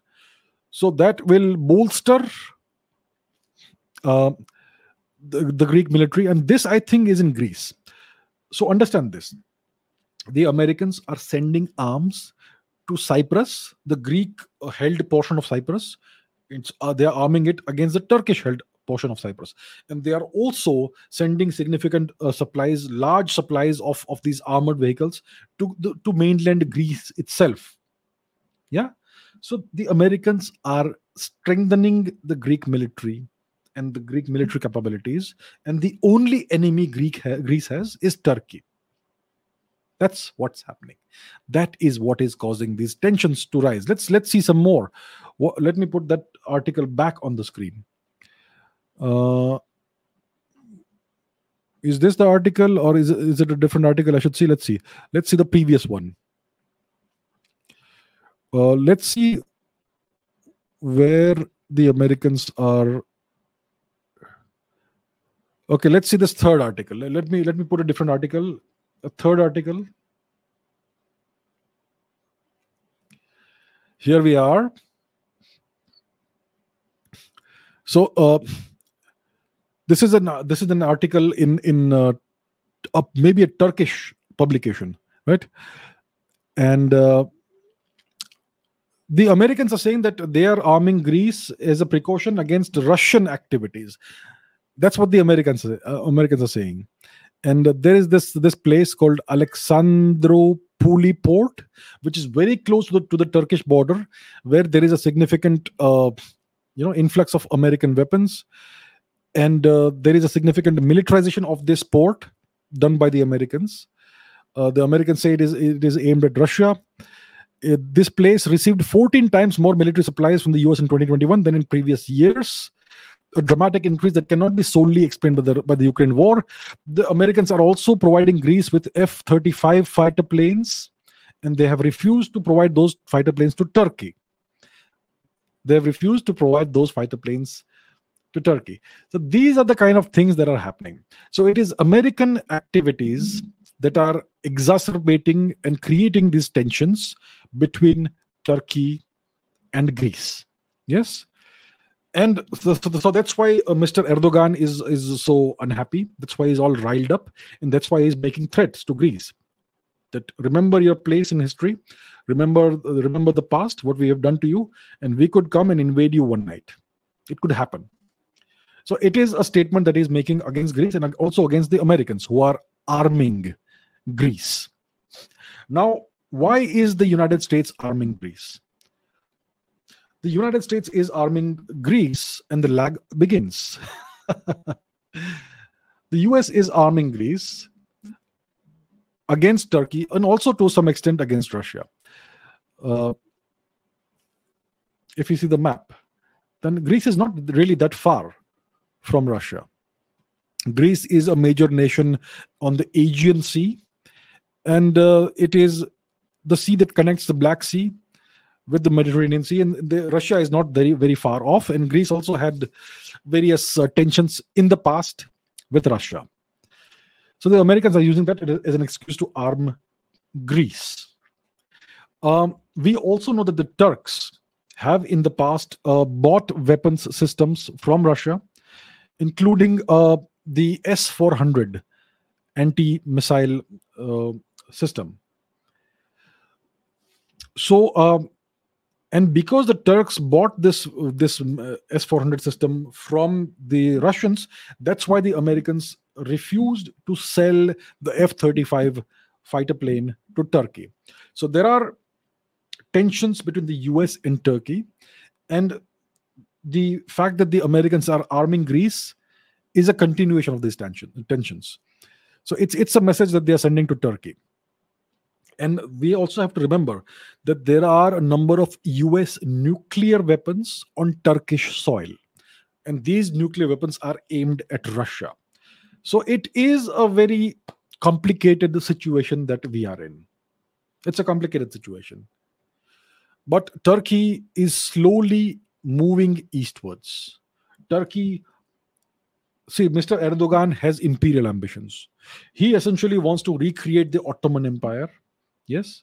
Uh, he has already tried to invade Syria. There are portions of Syria that uh, that are occupied, small portions of Syria that are occupied by Turkish troops or have been in the past. Turkey was closely aligned with ISIS during the ISIS uh, disaster in the Middle East. Well, ISIS is a whole different story, but that that is that was there yeah. And turkey has imperial ambitions of its own. It wants to become an empire of in its own right. It it wants to uh, assume the the global leadership of the islamic world which will bring it into conflict with the us its ambitions are not compatible with us ambitions. Yeah. So it is natural for the for turkey to slowly drift away from from nato. But since we have US nuclear weapons on Turkish territory, it means you have nuclear US armed personnel also on Turkish territory, which complicates the situation. And yet, Turkey is nowadays threatening Greece with war. It could actually happen. The Turks may, some at some point in time, decide to attack Greece, which would be a very dangerous thing for them to do, because the Americans are in a position to destroy Turkey if the Turks do that. So that's what it is. So they, so everything is not well in NATO. Uh, most likely, we will not see a war between Greece and Turkey anytime soon, but the tensions exist and the tensions are getting worse. It's the Americans who are making the tensions worse. It's also the and it's also uh, uh, the reason for that is also because Turkey has its own ambitions. It it does not want to stay an obedient vassal of the US. It also wants to become a major player in the world. So all these big and all of this is caused by the visible gradual decline of US hegemony worldwide. The US is now perceived to be a declining power, which is why Turkey is rising, raising its head and saying that I have my own ambitions and I will do things and I will not obey all the dictates of the US. and that's what the Saudis are also doing, and various other nations will now feel like doing that as well. The Germans are unhappy. The Germans are unhappy because they can no longer acquire Russian gas, which they were getting for so cheap. Nord Stream has been destroyed. I, I know. I think we know who did that, right? And so on. So it's a complicated situation. Who's funding Turkey? Most likely, there are well, the Turks have their own economy, of course. They they have weapons that they sell to the world, and obviously there are funds coming in. When it comes to Saudi Arabia, Turkey and Saudi Arabia don't have the best relationship. Just like Saudi Arabia and, and Iran don't have the best relationship, Saudi Arabia and Turkey don't have the best relationship because both are major powers, and Turkey has imperial ambitions. Saudi Arabia is seen is perceived to be globally from from the world's perspective to be the home of islam because the two holiest sites of islam mecca and medina are in saudi arabia. Turkey doesn't like this. Turkey wants to reclaim the position of the great uh, leader of the of the islamic world the the the, the, the great caliph the caliphate right? Uh, the last caliphate was the ottoman caliphate based out of constantinople istanbul. They would like that position they would like to reclaim that position. But right now saudi arabia has that position. So that's why there is this rivalry between saudi arabia and turkey and so on and so forth. Yeah. So that is the complicated situation where we are in right now. I personally don't see a war breaking out anytime very soon because if the Tur- turks attack greece the americans will defend greece. And uh, they the, the, americans will not tolerate that sort of uh, that sort of action by one of their one of the nations they consider to be their vassal state. So yeah very complicated situation and tensions are rising within within nato. And there's this. Harsh says Harsh asks after the turks the turks have accused usa of bomb blast and them not allowing finland and sweden into nato can us think of kicking turkey out of nato what changes can be expected to be made in foreign policy by Tur- against Turkey by India? Okay, okay, let's let's address the bigger thing. That's a good question, right? So recently there was this bomb blast, very unfortunate, in in Istanbul, uh, in in Constantinople, Istanbul, in one of the major crowded marketplaces or tourist spots or whatever. And I'm not sure how many people lost their lives. Very unfortunate, but that's what happened. It was a suicide bomb, and uh, the Turks were able to capture at least one person, a lady, a female, uh, who whom they've accused of being one of the people involved in this terrorist attack. And they say that this person who they have captured was a member of the PKK. It's a Kurdish uh, rebel uh, armed force or whatever. You know, they they wish to liberate Kurdistan from Turkish clutches. So if you look at the map, what is Kurdistan? Kurdistan is a is a state that doesn't exist. The region between Turkey, uh, eastern Turkey, northwestern Iran, and and northern parts of Iraq and Syria are the homelands of the Kurdish people. The Kurdish people are an Indo-Iranian people. Okay, they are all uh, converted to Islam now, but their language is not an is not Arabic. It's not a Semitic language. It's an Iranian language, they say, the Kurdish language. And their culture, their, their old culture was very different from the Arabic or Semitic culture. So the Kurds and one of their the one of the major Islamic historical figures, Salahuddin Ayyubi, was a Kurd. He was born in Tikrit in northern Iraq. Yes. If I'm not mistaken, it was, it was Tikrit, which is also the, the the birthplace or or or hometown of Saddam Hussein al-Tikriti. Anyhow, that's that's I'm I'm digressing. So Kurdistan is this region which uh, which is divided between multiple nations, between Turkey, between Iran, between Iraq, and parts of Syria as well. Uh, the Yazidis also live in some uh, in parts of in some of these territories. So the Kurds have been fighting for a very long time, for decades, if not centuries, for a homeland of their own, a nation state of their own. Right now, the territory is divided up between different nations, and they all are persecuted in all these different different nations. The Iranians persecute the Kurds, the Turks persecute the Kurds. So do I would I would expect. Um, okay, I'll talk about only Iran and Turkey. I'll not talk about Iraq and Syria. So there is Kurdish persecution in Iran as well as in Turkey. They have been fighting what they call a freedom fight. They are freedom fighters in Turkey. There's an organization called the PKK, and the Turks have said that this person who was arrested by them in connection with the bomb blast that happened recently was a member of PKK. Now, PKK is an organization that the Turks say has been funded by the United States. So, when the US officially uh, sent a message of condolence to the Turks, to Turkey, uh, in, in response to the bomb blast, the Turks rejected the American condolences officially. Yeah. So they are indirectly accusing the Americans of having a hand in this terrorist attack in Constantinople, in Istanbul. So once again, you are seeing increasing tensions between Turkey and the United States. And of course, like uh, Harsh has pointed out, the Turks have been refusing to allow Finland and Sweden to join NATO. So Finland, I think, has made the application to join NATO. I'm not sure about Sweden, but yeah, NATO wants to expand. But the thing is that uh, it has to be uh, any nation when it applies to join NATO, all the member states of NATO have to agree to this unanimously. That's the deal. And Turkey is refusing to accept this. And the Americans obviously would want Finland and Sweden and whoever else to join NATO. So, yeah, more tensions between the US and Turkey. So, the Americans, in response to all these activities by Turkey, are arming Greece. They've started arming Greece, they've started arming Cyprus, and this is all aimed at Turkey. If you arm Greece, Greece has only one major enemy nation, which is Turkey. If you arm southern Cyprus, that is aimed at northern Cyprus, which is occupied currently by Turkey. So these are all actions that are hostile to Turkey. These are all actions that negatively affect Turkey's national security. Same like America arming Pakistan, which can only be aimed at India. S- similar to that, right? So there are all these tensions happening between the US and Turkey. So the question is, uh, what changes can be expected? Uh, will the US think of kicking Turkey out of NATO? The US, I don't think, will think of kicking Turkey out of NATO. They will think of squeezing and pressurizing Turkey more because Turkey is a very well valuable piece of territory.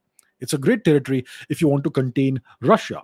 The Turks would like to make things better the, to to see turkey russia relations get better they obviously bought the s400 missile system from russia which was very much something that displeased the Americans, and th- that's why the Americans refused to sell the F-35 fighter plane to, to Turkey. So Turkey is trying to align with Russia to a certain extent, and the Americans will do their best to prevent this from happening. So they will not give up on Turkey. They will keep Turkey a member of NATO, and they will pressurize it more and more. They will use every means at their disposal, every lever that they have in their hand at their disposal to pressurize Turkey and make Turkey accede to their demands and make Turkey behave. That's what I see happening. So I think tensions will rise between the US and Turkey. Let's say they expel Turkey from NATO, then the very strategic straits, the Turkish straits, will no longer be under US control. The Strait of the Dardanelles and the Strait of Bosphorus.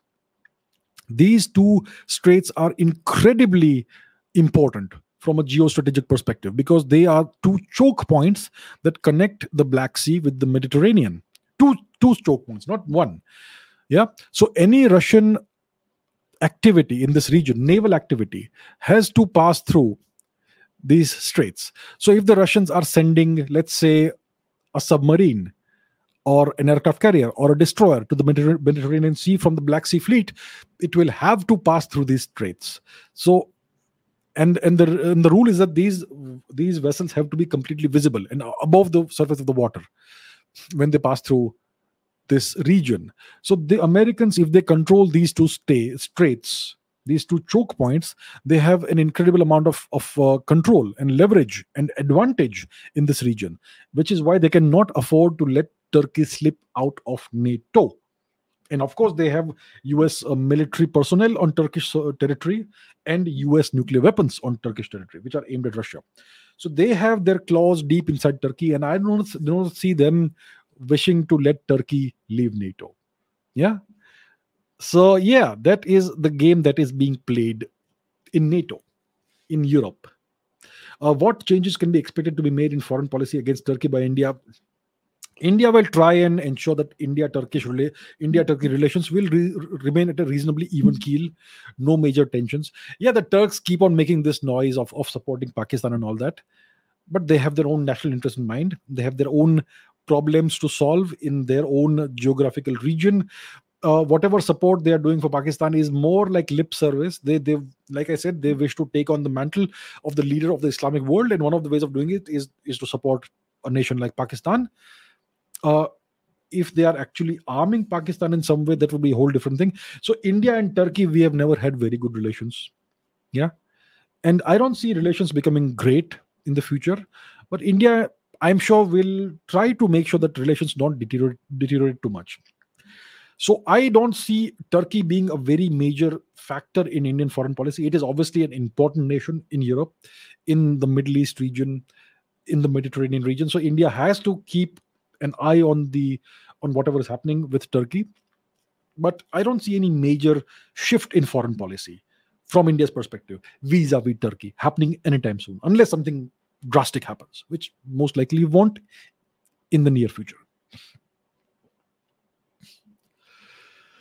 Uh, Gautam says, I've heard you talk about how Pakistan will eventually return to India. My question is, do we really need Pakistan or should, should we just focus on the POK region only so that transit to Central Asia becomes easy? How will Pakistan, with such a, such a radicalized society and a strong hate towards Indian culture, reunite with India amicably? Good question.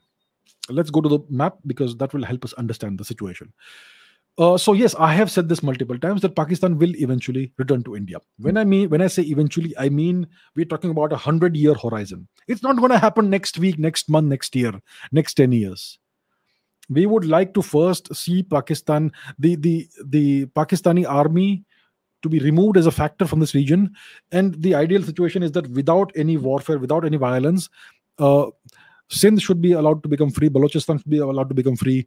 Uh, Pakistani Punjab can become free, and uh, and uh, the Pashtunistan region should maybe reunite with Afghanistan. That's the ideal situation, and then slowly we can think of in the long, long term reunite Pakistan, these various parts of Pakistan with India, because this is Indian territory. It has been Indian territory for territory for at least ten thousand years. It is an integral part of India's cultural and civilizational ethos and, and our territory. It is our heritage that has been stolen from us, this territorial heritage. The Indus River is an integral part of India. India is incomplete without Sindhu Desh, without the Sindhu River, without all these regions which have been part of our territory historically. Peshawar, Purushpur, Quetta, and so on and so forth. So eventually it will reunite with India. It's not going to happen soon. It, it, cannot happen soon. Like like Gautam is saying, the Pakistani society is deeply, deeply radicalized, and they have this this deep hatred for Indian culture. It doesn't make sense to reunite in, uh, these regions of Pakistan with India, even if Pakistan breaks up in the future. It doesn't make sense. It's going to cause huge problems for them and for us as well. We don't want that. The question is do we really need, need Pakistan? We do re- need to reunite, reunify India with these uh, territories that were excised from India by the British, we do need to do it in the long term, eh, over a hundred year horizon, because these are our ancestral territories. This is our heritage. We cannot just let it go. It is it is not right to let it go. It is part of it is an integral part of India. It will be reunified when the time is right. So yes, we do need we do need Pakistan, but not yet, not yet, and not now right now, like Gautam says, we should focus on the POK region. POK, POJK, and Gilgit Baltistan. We need to focus on that because through that, uh, because when we reacquire POJK and Gilgit, Gilgit Baltistan, we will once again have a direct land route with Afghanistan. And through Afghanistan, we will be able to, first of all, help the people of Afghanistan, help them out, and also have a clear open route to Central Asia and to Europe through Afghanistan. Yes. So that's why in immediate the immediate focus should be, let's say, in the next 10 years on reacquiring POJK, Pakistan occupied Jammu and Kashmir, including Gilgit Baltistan, and maybe some other parts of Pakistan, eh, whatever, whatever we need, because the, this region, the Wakhan corridor region, is very highly mountainous. It's not feasible. It's not very easy to build railway lines or roads through the through that through that region. So maybe we can also acquire some other territory that is temporarily part of Pakistan, you know, closer to uh, mainland Afghanistan and so on. So initially, we need to focus in the immediate future, next 10 years, hopefully on reacquiring POJK. That needs to become part of, uh, to be reunified with India at the earliest. That way, we will be able to have a, a direct land route to Afghanistan and through Afghanistan to Central Asia and Europe. That will be great. That's what India has been cut off from. That was the region, reason why uh, the British supported Pakistan in their uh, attempt to, to capture Kashmir, to cut India off from Central Asia. India has always had these long trade routes and connections with Central Asia. And for the past 70 years, we have, we have been deprived of that. So the first thing is to recapture, reunify POJK. And in the long run, over a, over a hundred or so year horizon, we will reintegrate Pakistan with the motherland, India. Right. Daniel Nicholson says harboring superpower ambitions demands geopolitical assertion that sees no right or wrong. Correct. There's no right or wrong in geopolitics. India's neighbors are more nuisance than help for us. Do you think our ambitions could get a shot in the arm if we annexed neighboring nations that went against us once? We become a double digit trillion dollar economy, means a $10 trillion economy. That would also effectively convey a message to less than friendly nations to not mess with India. Thank you. Look, you cannot learn how to sprint before you learn how to walk. So the first order of business is to reach the 10 trillion dollar mark GDP. Yeah. Once you do that, I do not see any need to annex neighboring nations. Let's look at the geography of the Indian subcontinent. Which are the nations that are part that have historically been part of India? We have Pakistan, Afghanistan, yes, Nepal, um, Bangladesh, Bangladesh, uh, Sri Lanka, the Maldives, and yeah thereabouts yeah. So the question is uh, will our superpower ambitions get a shot in the arm if we annex neighboring nations? Does india have superpower ambitions? What is a superpower? How do you define a superpower? Here's how i define superpower in my definition, a superpower is a nation that has control more or less over the entire world and a nation that can intervene militarily anywhere in the world at 30 to 60 minutes notice. Does India want to be that sort of nation, a global hegemon? I don't think India wants to be a global hegemon. India should obviously be the major uh, most powerful economy in the world, which has always been the historical position of India. Historically, India has always been the number one economy in the world. India needs to regain that status of the greatest uh, largest economy in the world. And if you are the largest economy in the world you need the means to be able to protect and safeguard that which means india needs to have a massive military that is proportional to its economic might. And if india becomes the biggest economy in the world then india should also be the biggest military in the world. But that doesn't mean so if, if you do that, then India will have to secure supply chains and trade routes and all that, which means that India will have to expand its military footprint, especially navally. In, in other ways, India will have to have a much larger air force, much large, larger navy to safeguard all those supply chains, trade routes in, in, in other nations, uh, nations that supply materials and all those things. So India's economic and military and naval and air force footprint will need to grow proportionate to its economy. But that doesn't require annexing neighboring nations. Let's talk about, let's say, Sri Lanka. Will India need to annex Sri Lanka in the future? I don't think so. I don't think so. Sri Lanka is anyway a friendly neighboring nation. We have more or less the same culture, same everything, just like Nepal. Why can't we have the kind of relationship we have with Nepal? We don't need to annex Nepal. We have an open border with Nepal. The people of Nepal have the right to come to India and live in India as long as they want and work in India as long as they want. They essentially have almost the same rights as Indian citizens and vice versa. The only thing is that the, the Nepalese cannot vote in Indian elections. But the Nepalese, Nepalese people have the right to serve in the Indian armed forces because we see Nepal as the same people as us and the same nation, more or less. The same people, the same heritage as us. We could have a similar relationship with Sri Lanka. Why not? Without having to uh, actually annex the nation. So we could create like like they have the EU with open borders, we could create a subcontinental union similar to that. And maybe expand it beyond to other friendly nations.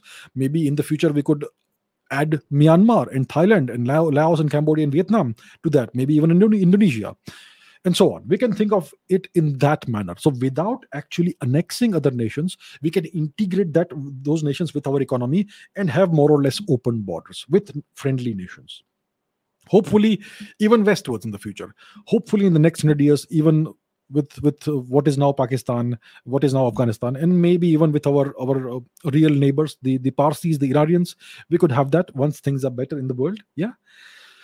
So I would say India needs to raise its economic might. India needs to maybe in the next 50 years become the world's largest economy, which will need, which will necessitate India to have the world's largest military and most powerful military as well. And we can use that military for good instead of using it for bullying and bullying other nations and, and creating vassal states. We can use it for actual good for actual good in the world. That's what India has always been. India has always been a force of good rather than evil. India has never been a colonizer.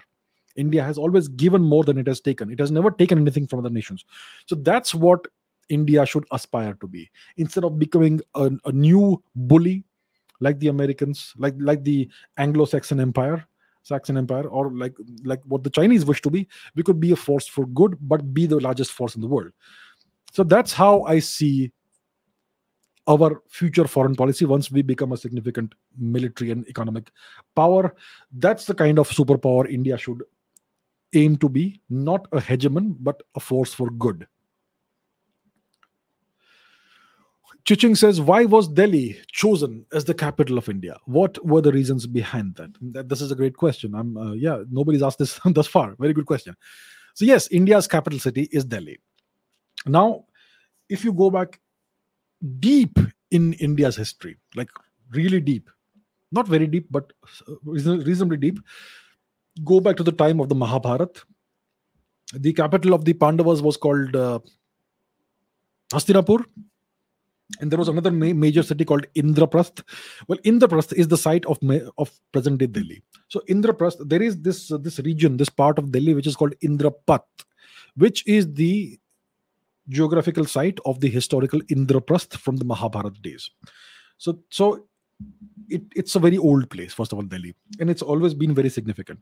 Uh, later on, during the Tomar dynasty, Delhi, Delhi was the capital of the Tomar Rajputs, if I'm not mistaken. It was also the capital of Prithviraj Chauhan. Um, was it?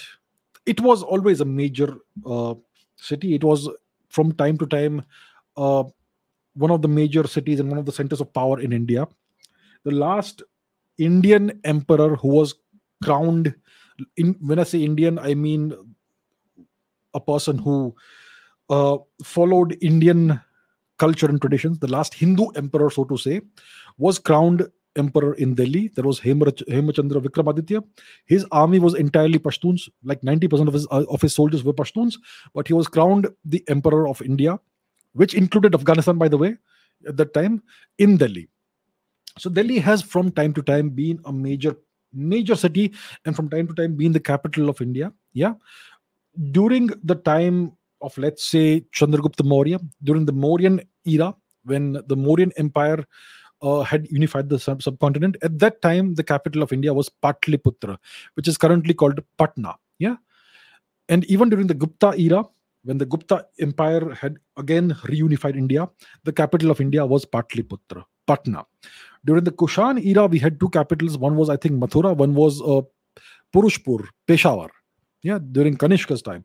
So India has had various capitals from time to time. When the British annexed, I mean, when the British occupied India, their capital was Kolkata. In the far not in the far east of india but to the east. Yeah? At the time uh, what is now bangladesh was also part of india. So their capital was kolkata.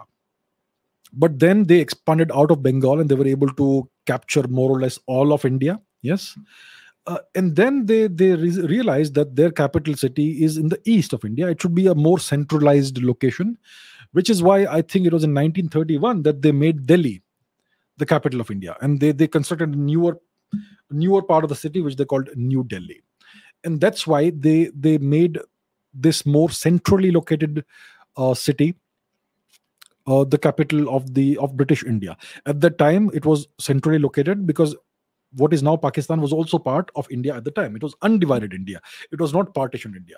So delhi was more or less to some extent in the center. Ideally you want a city in madhya pradesh or something yeah? But yeah so so that's what they did. So that is the main reason why delhi was ca- chosen as the capital of india and the, the british had also partitioned bengal into east bengal and west bengal al- along religious lines. And there were all these religious conflicts and riots and all things tensions in in bengal in calcutta. That's why they wanted to leave the place and uh, leave uh, and, and come to delhi. Yeah. So these are the reasons why they made delhi the capital of british india. And after india's so-called independence uh, the people who came the people to whom power was transferred were all Anglophiles and they believed in continuing whatever the British had done in India. So they changed nothing and Delhi remained the capital of India. Maybe in the future, we should think of, of a new capital, maybe a brand new capital somewhere in real central India, or maybe going back to maybe, let's say, Patliputra, or maybe to Peshawar, Purushpur, or maybe Mathura. We've had many great cities in the past. Maybe Pune. Pune was a capital was a capital was a capital of India during the Maratha Empire time you know? So there have been many various cities that in the past have served that have served as the capital of india. And delhi is just one of them. There's nothing apart from that really special. Uh, some people you know what they say? They say, they say that delhi has a very bad history. It's a it is a cursed city some people say from the days of the mahabharata itself. And obviously this this like it's a city that brings bad luck. Uh, when the the the the barbarian timur invaded india he he conducted a horrific massacre in, in Delhi, in which at least a hundred thousand innocent men, women, and children were butchered in just one day in the streets of Delhi. The city was awash in blood. So it's got a very bad, very dark history, this city. And some people say it's not appropriate for a city like that to be the capital of India. Maybe, maybe they're right. I don't know. I, I would say that maybe, and you know, so there are many reasons for which which uh, which would justify India getting a new capital city, maybe somewhere in the actual center of India. But yeah, that's for the political class to decide. But I think that explains why Delhi was capital was chosen as the capital of India. It's a very good question. Pranab says recently the Prime Minister of India said said about Indonesia that Indonesia is currently 90 nautical miles from India. I think they watch they watch a show. No, I, I don't know about that. Anyway, so what's what's my take on our neighborhood status of Indonesia, Thailand, Malaysia? Why don't we consider them as neighbors, but we consider Maldives to be our neighbor? Let's take a look at the map. Yeah. So the prime minister said that Indonesia is about roughly 90 nautical miles from India. This is the island of Great Nicobar, right?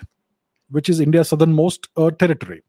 And over here you have Sabang and you have Banda Aceh. Let's see the distance between uh, the Great Nicobar Island and uh, the northern tip of Indonesia.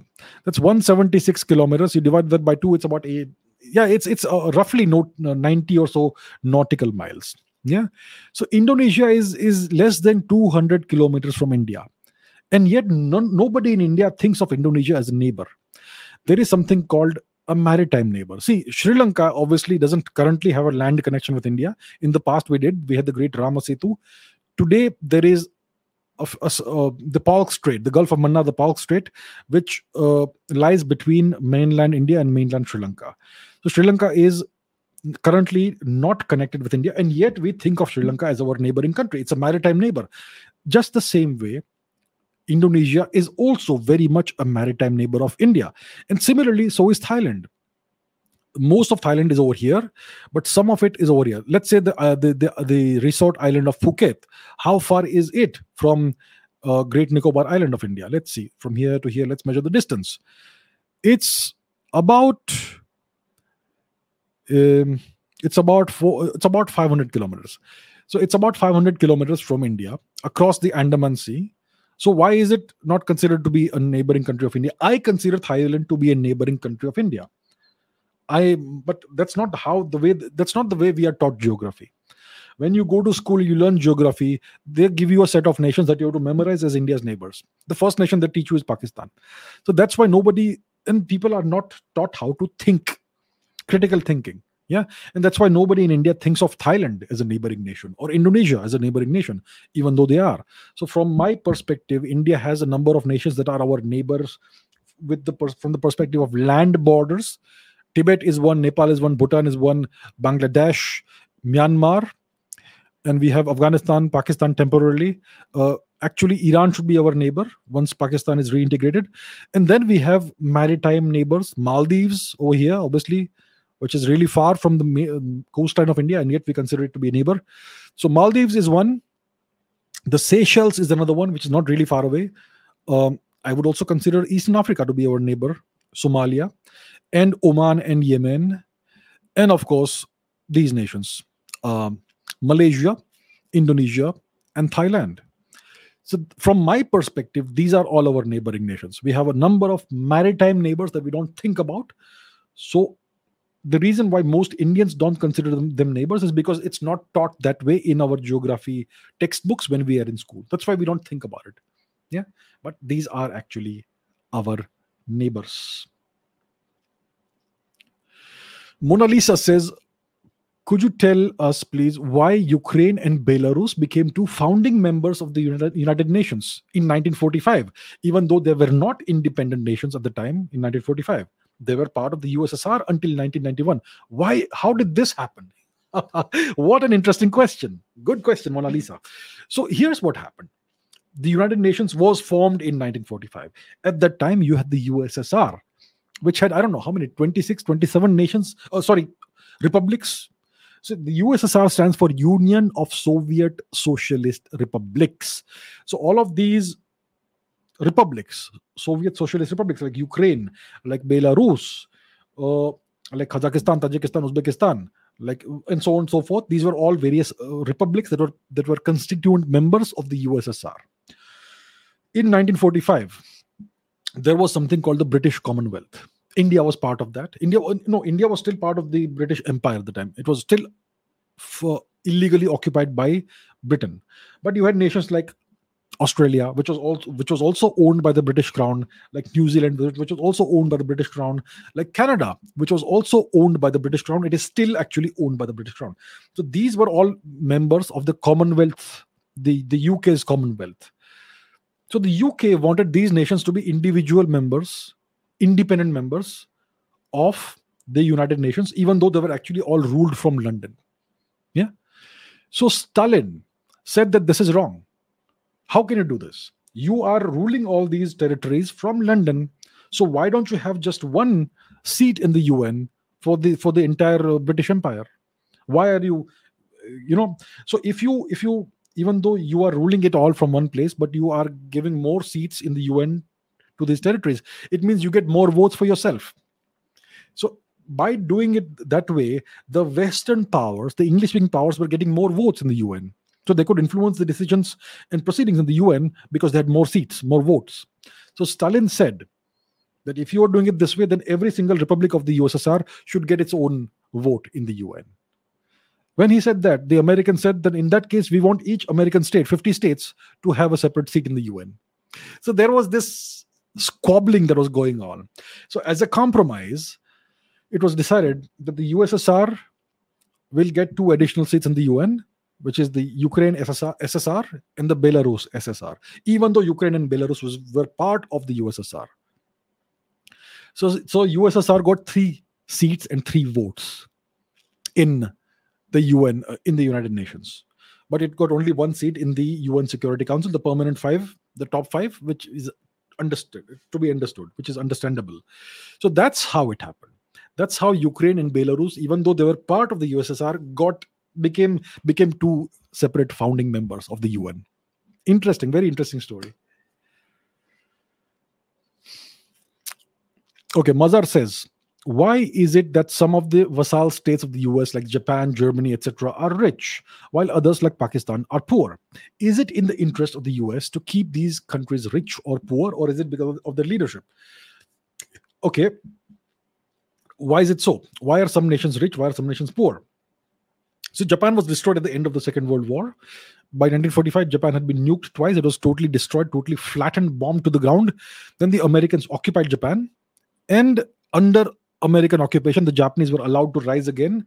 And because of the industriousness and all that of the Japanese people, the hard work and all that, they were able to make Japan a major economy once again. It had become the second largest economy in the world in the 1980s, and it could have actually surpassed the, um, uh, the United States. And then some things were done, and Japan's economy was destroyed. It's still a major nation, a, a very rich and prosperous nation. So Japan was under US occupation. South Korea also was uh, underwent the same process. It was under US occupation. It was also allowed to rise and become prosperous. Germany, etc., were all rebuilt after the destruction of the Second World War under US stewardship. Germany, like Japan and South Korea, is also under US permanent occupation. Okay?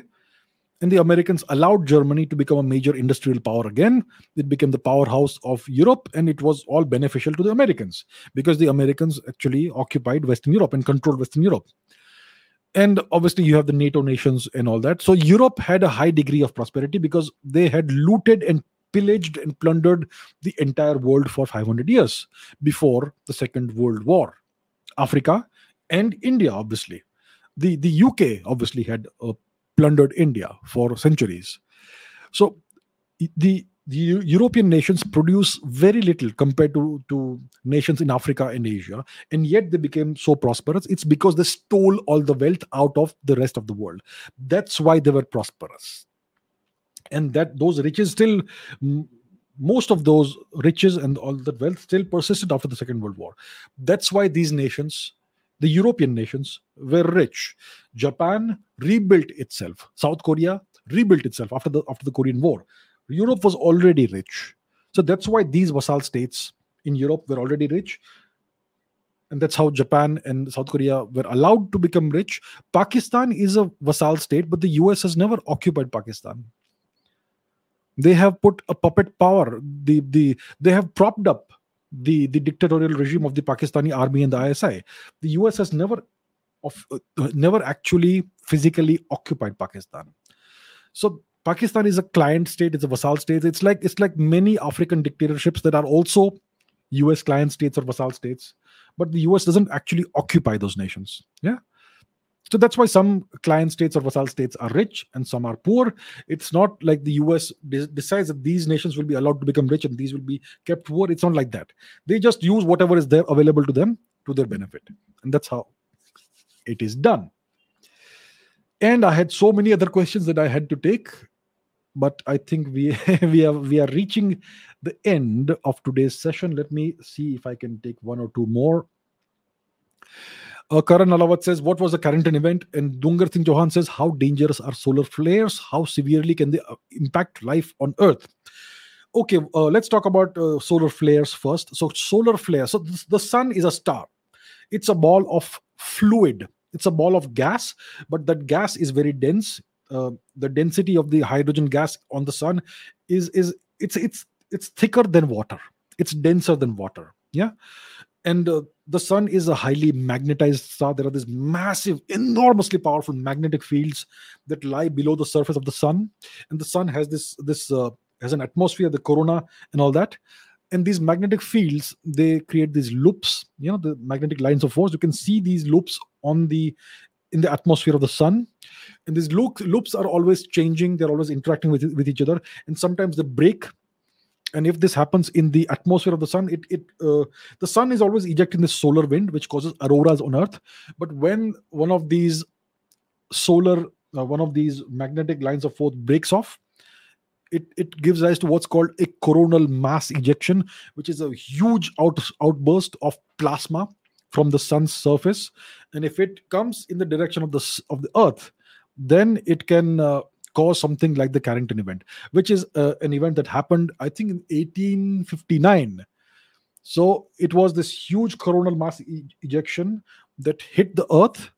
It impacted the earth's magnetic field. So when something like this hits the earth there is no real effect of on life on earth. It doesn't affect us because most of it is absorbed by the magnetic field of the earth and the atmosphere.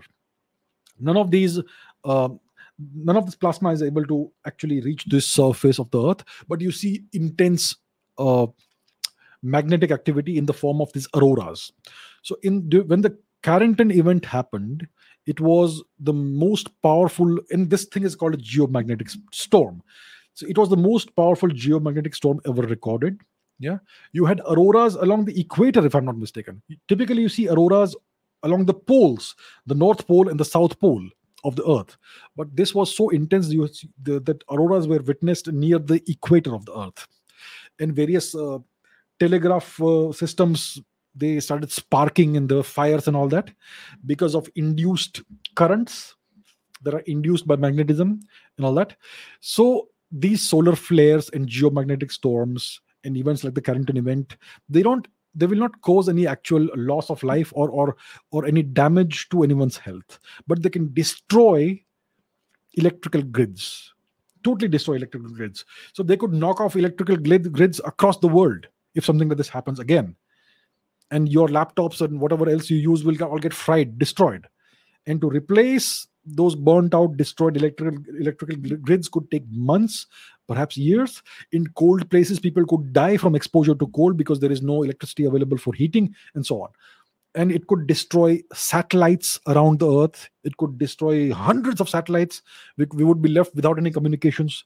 That thing will happen one of these days. It's a statistical certainty. So yeah so solar flares are dangerous from that perspective. They cannot kill anybody or affect life on earth or make anybody sick but they can destroy our electrical infrastructure. They could destroy our communications infrastructure. They could destroy satellites and they could destroy all kinds of equipment on the earth which could be a disaster which would destroy economies worldwide and it could actually kill people from exposure to cold in cold places. So that's why solar flares and geomagnetic storms and coronal mass ejections are potentially very dangerous all right, let me take a couple of questions from the live chat. I had many questions that I had in queue, but let's take some questions from the live chat right now. Yes. And manufacturing and logistics and much more. Absolutely right. Yes. Okay, Bhavesh says Coco Islands issue. China is constructing an airstrip on one of the islands. So the Coco Islands are two islands in the very north uh, part of the uh, Andamans. Let's take a look at it. I'm sure you all know where the Andaman Islands are.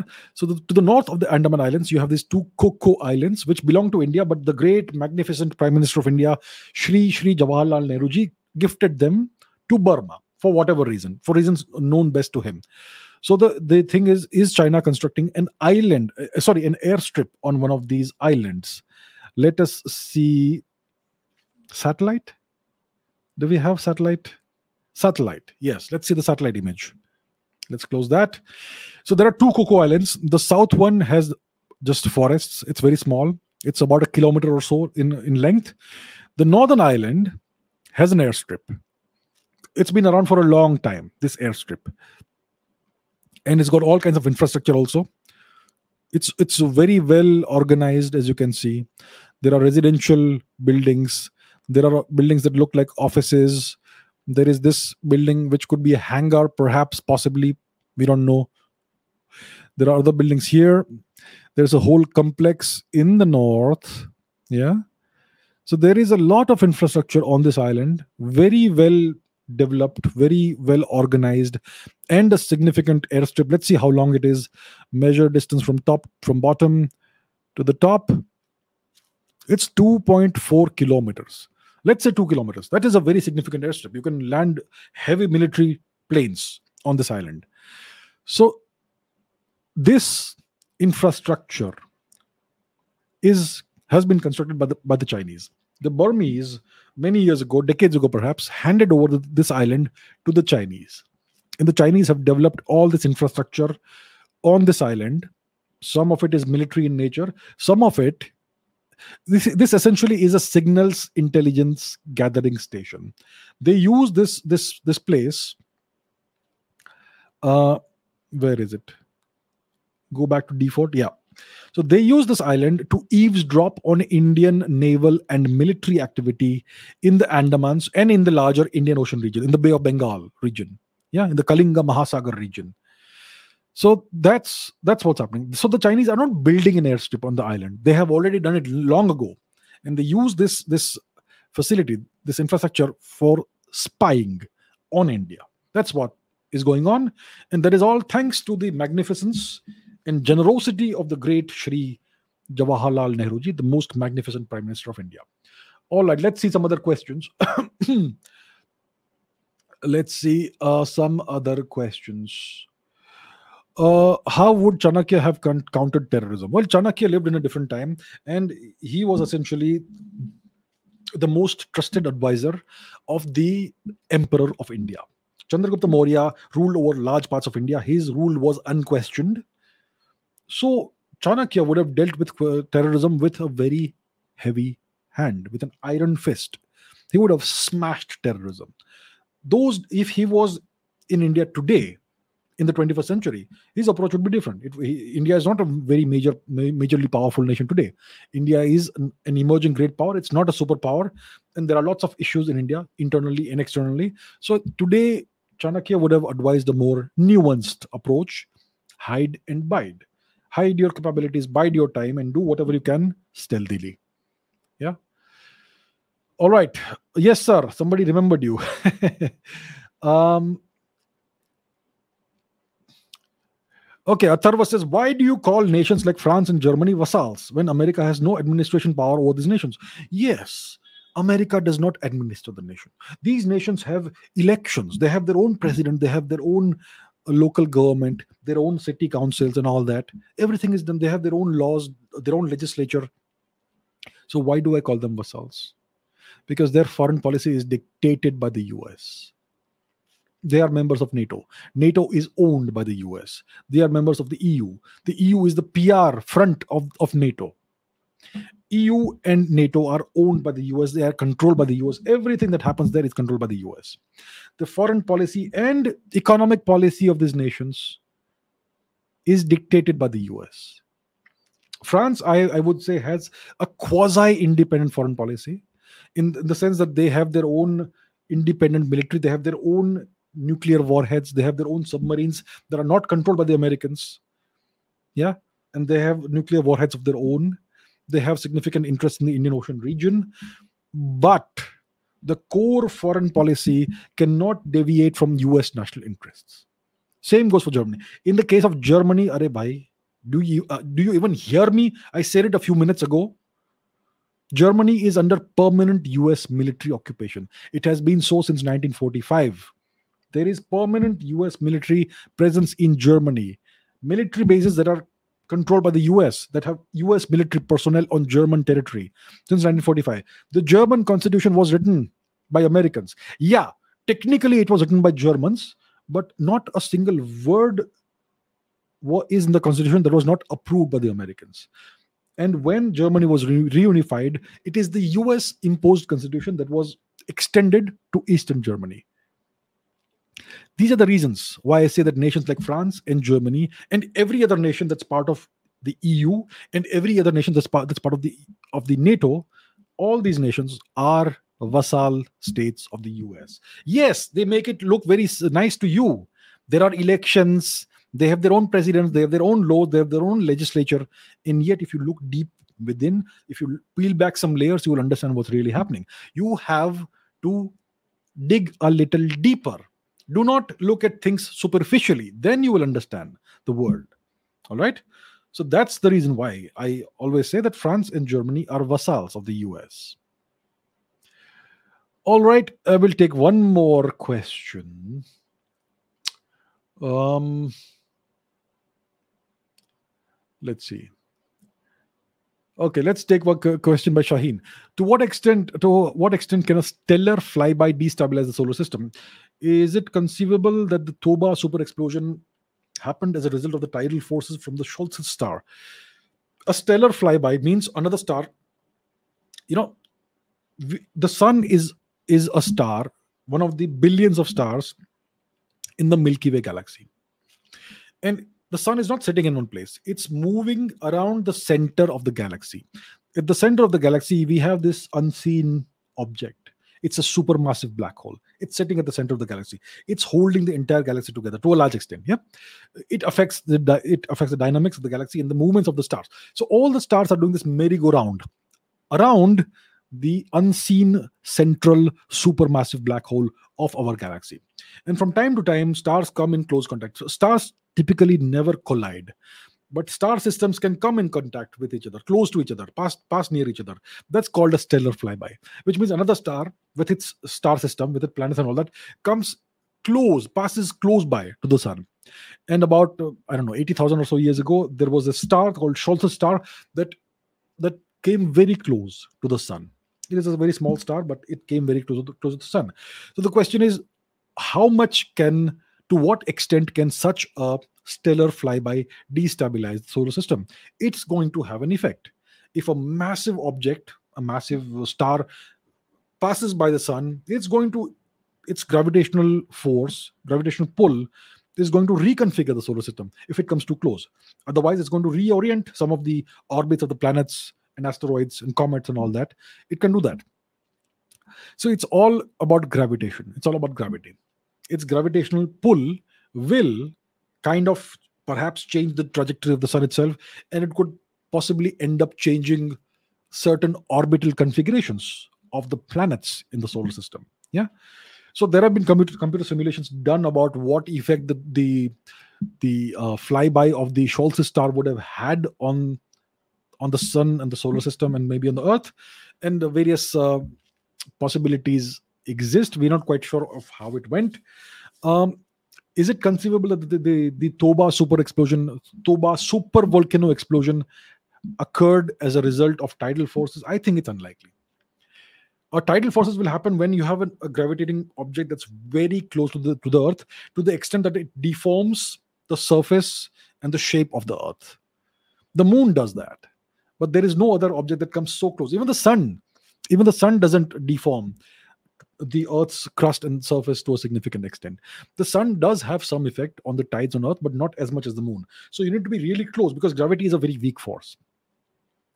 So I don't think the Toba supervolcano explosion happened as a consequence of the Scholz star, but uh, yeah, interesting question. All right, all right. I think uh, I know lots of other questions. I can do it until tomorrow, but I think we will call it a day over here. It's been two hours, eight minutes. So uh, let me end the session over here. Thank you very much, everybody. Uh, yeah, I know there's a football match going on, the World Cup in Qatar. Wonderful. Watch it. Um, yeah, so that brings us to the end of today's session, to the end of episode 143. I hope you enjoyed it. Thank you very much for all your questions.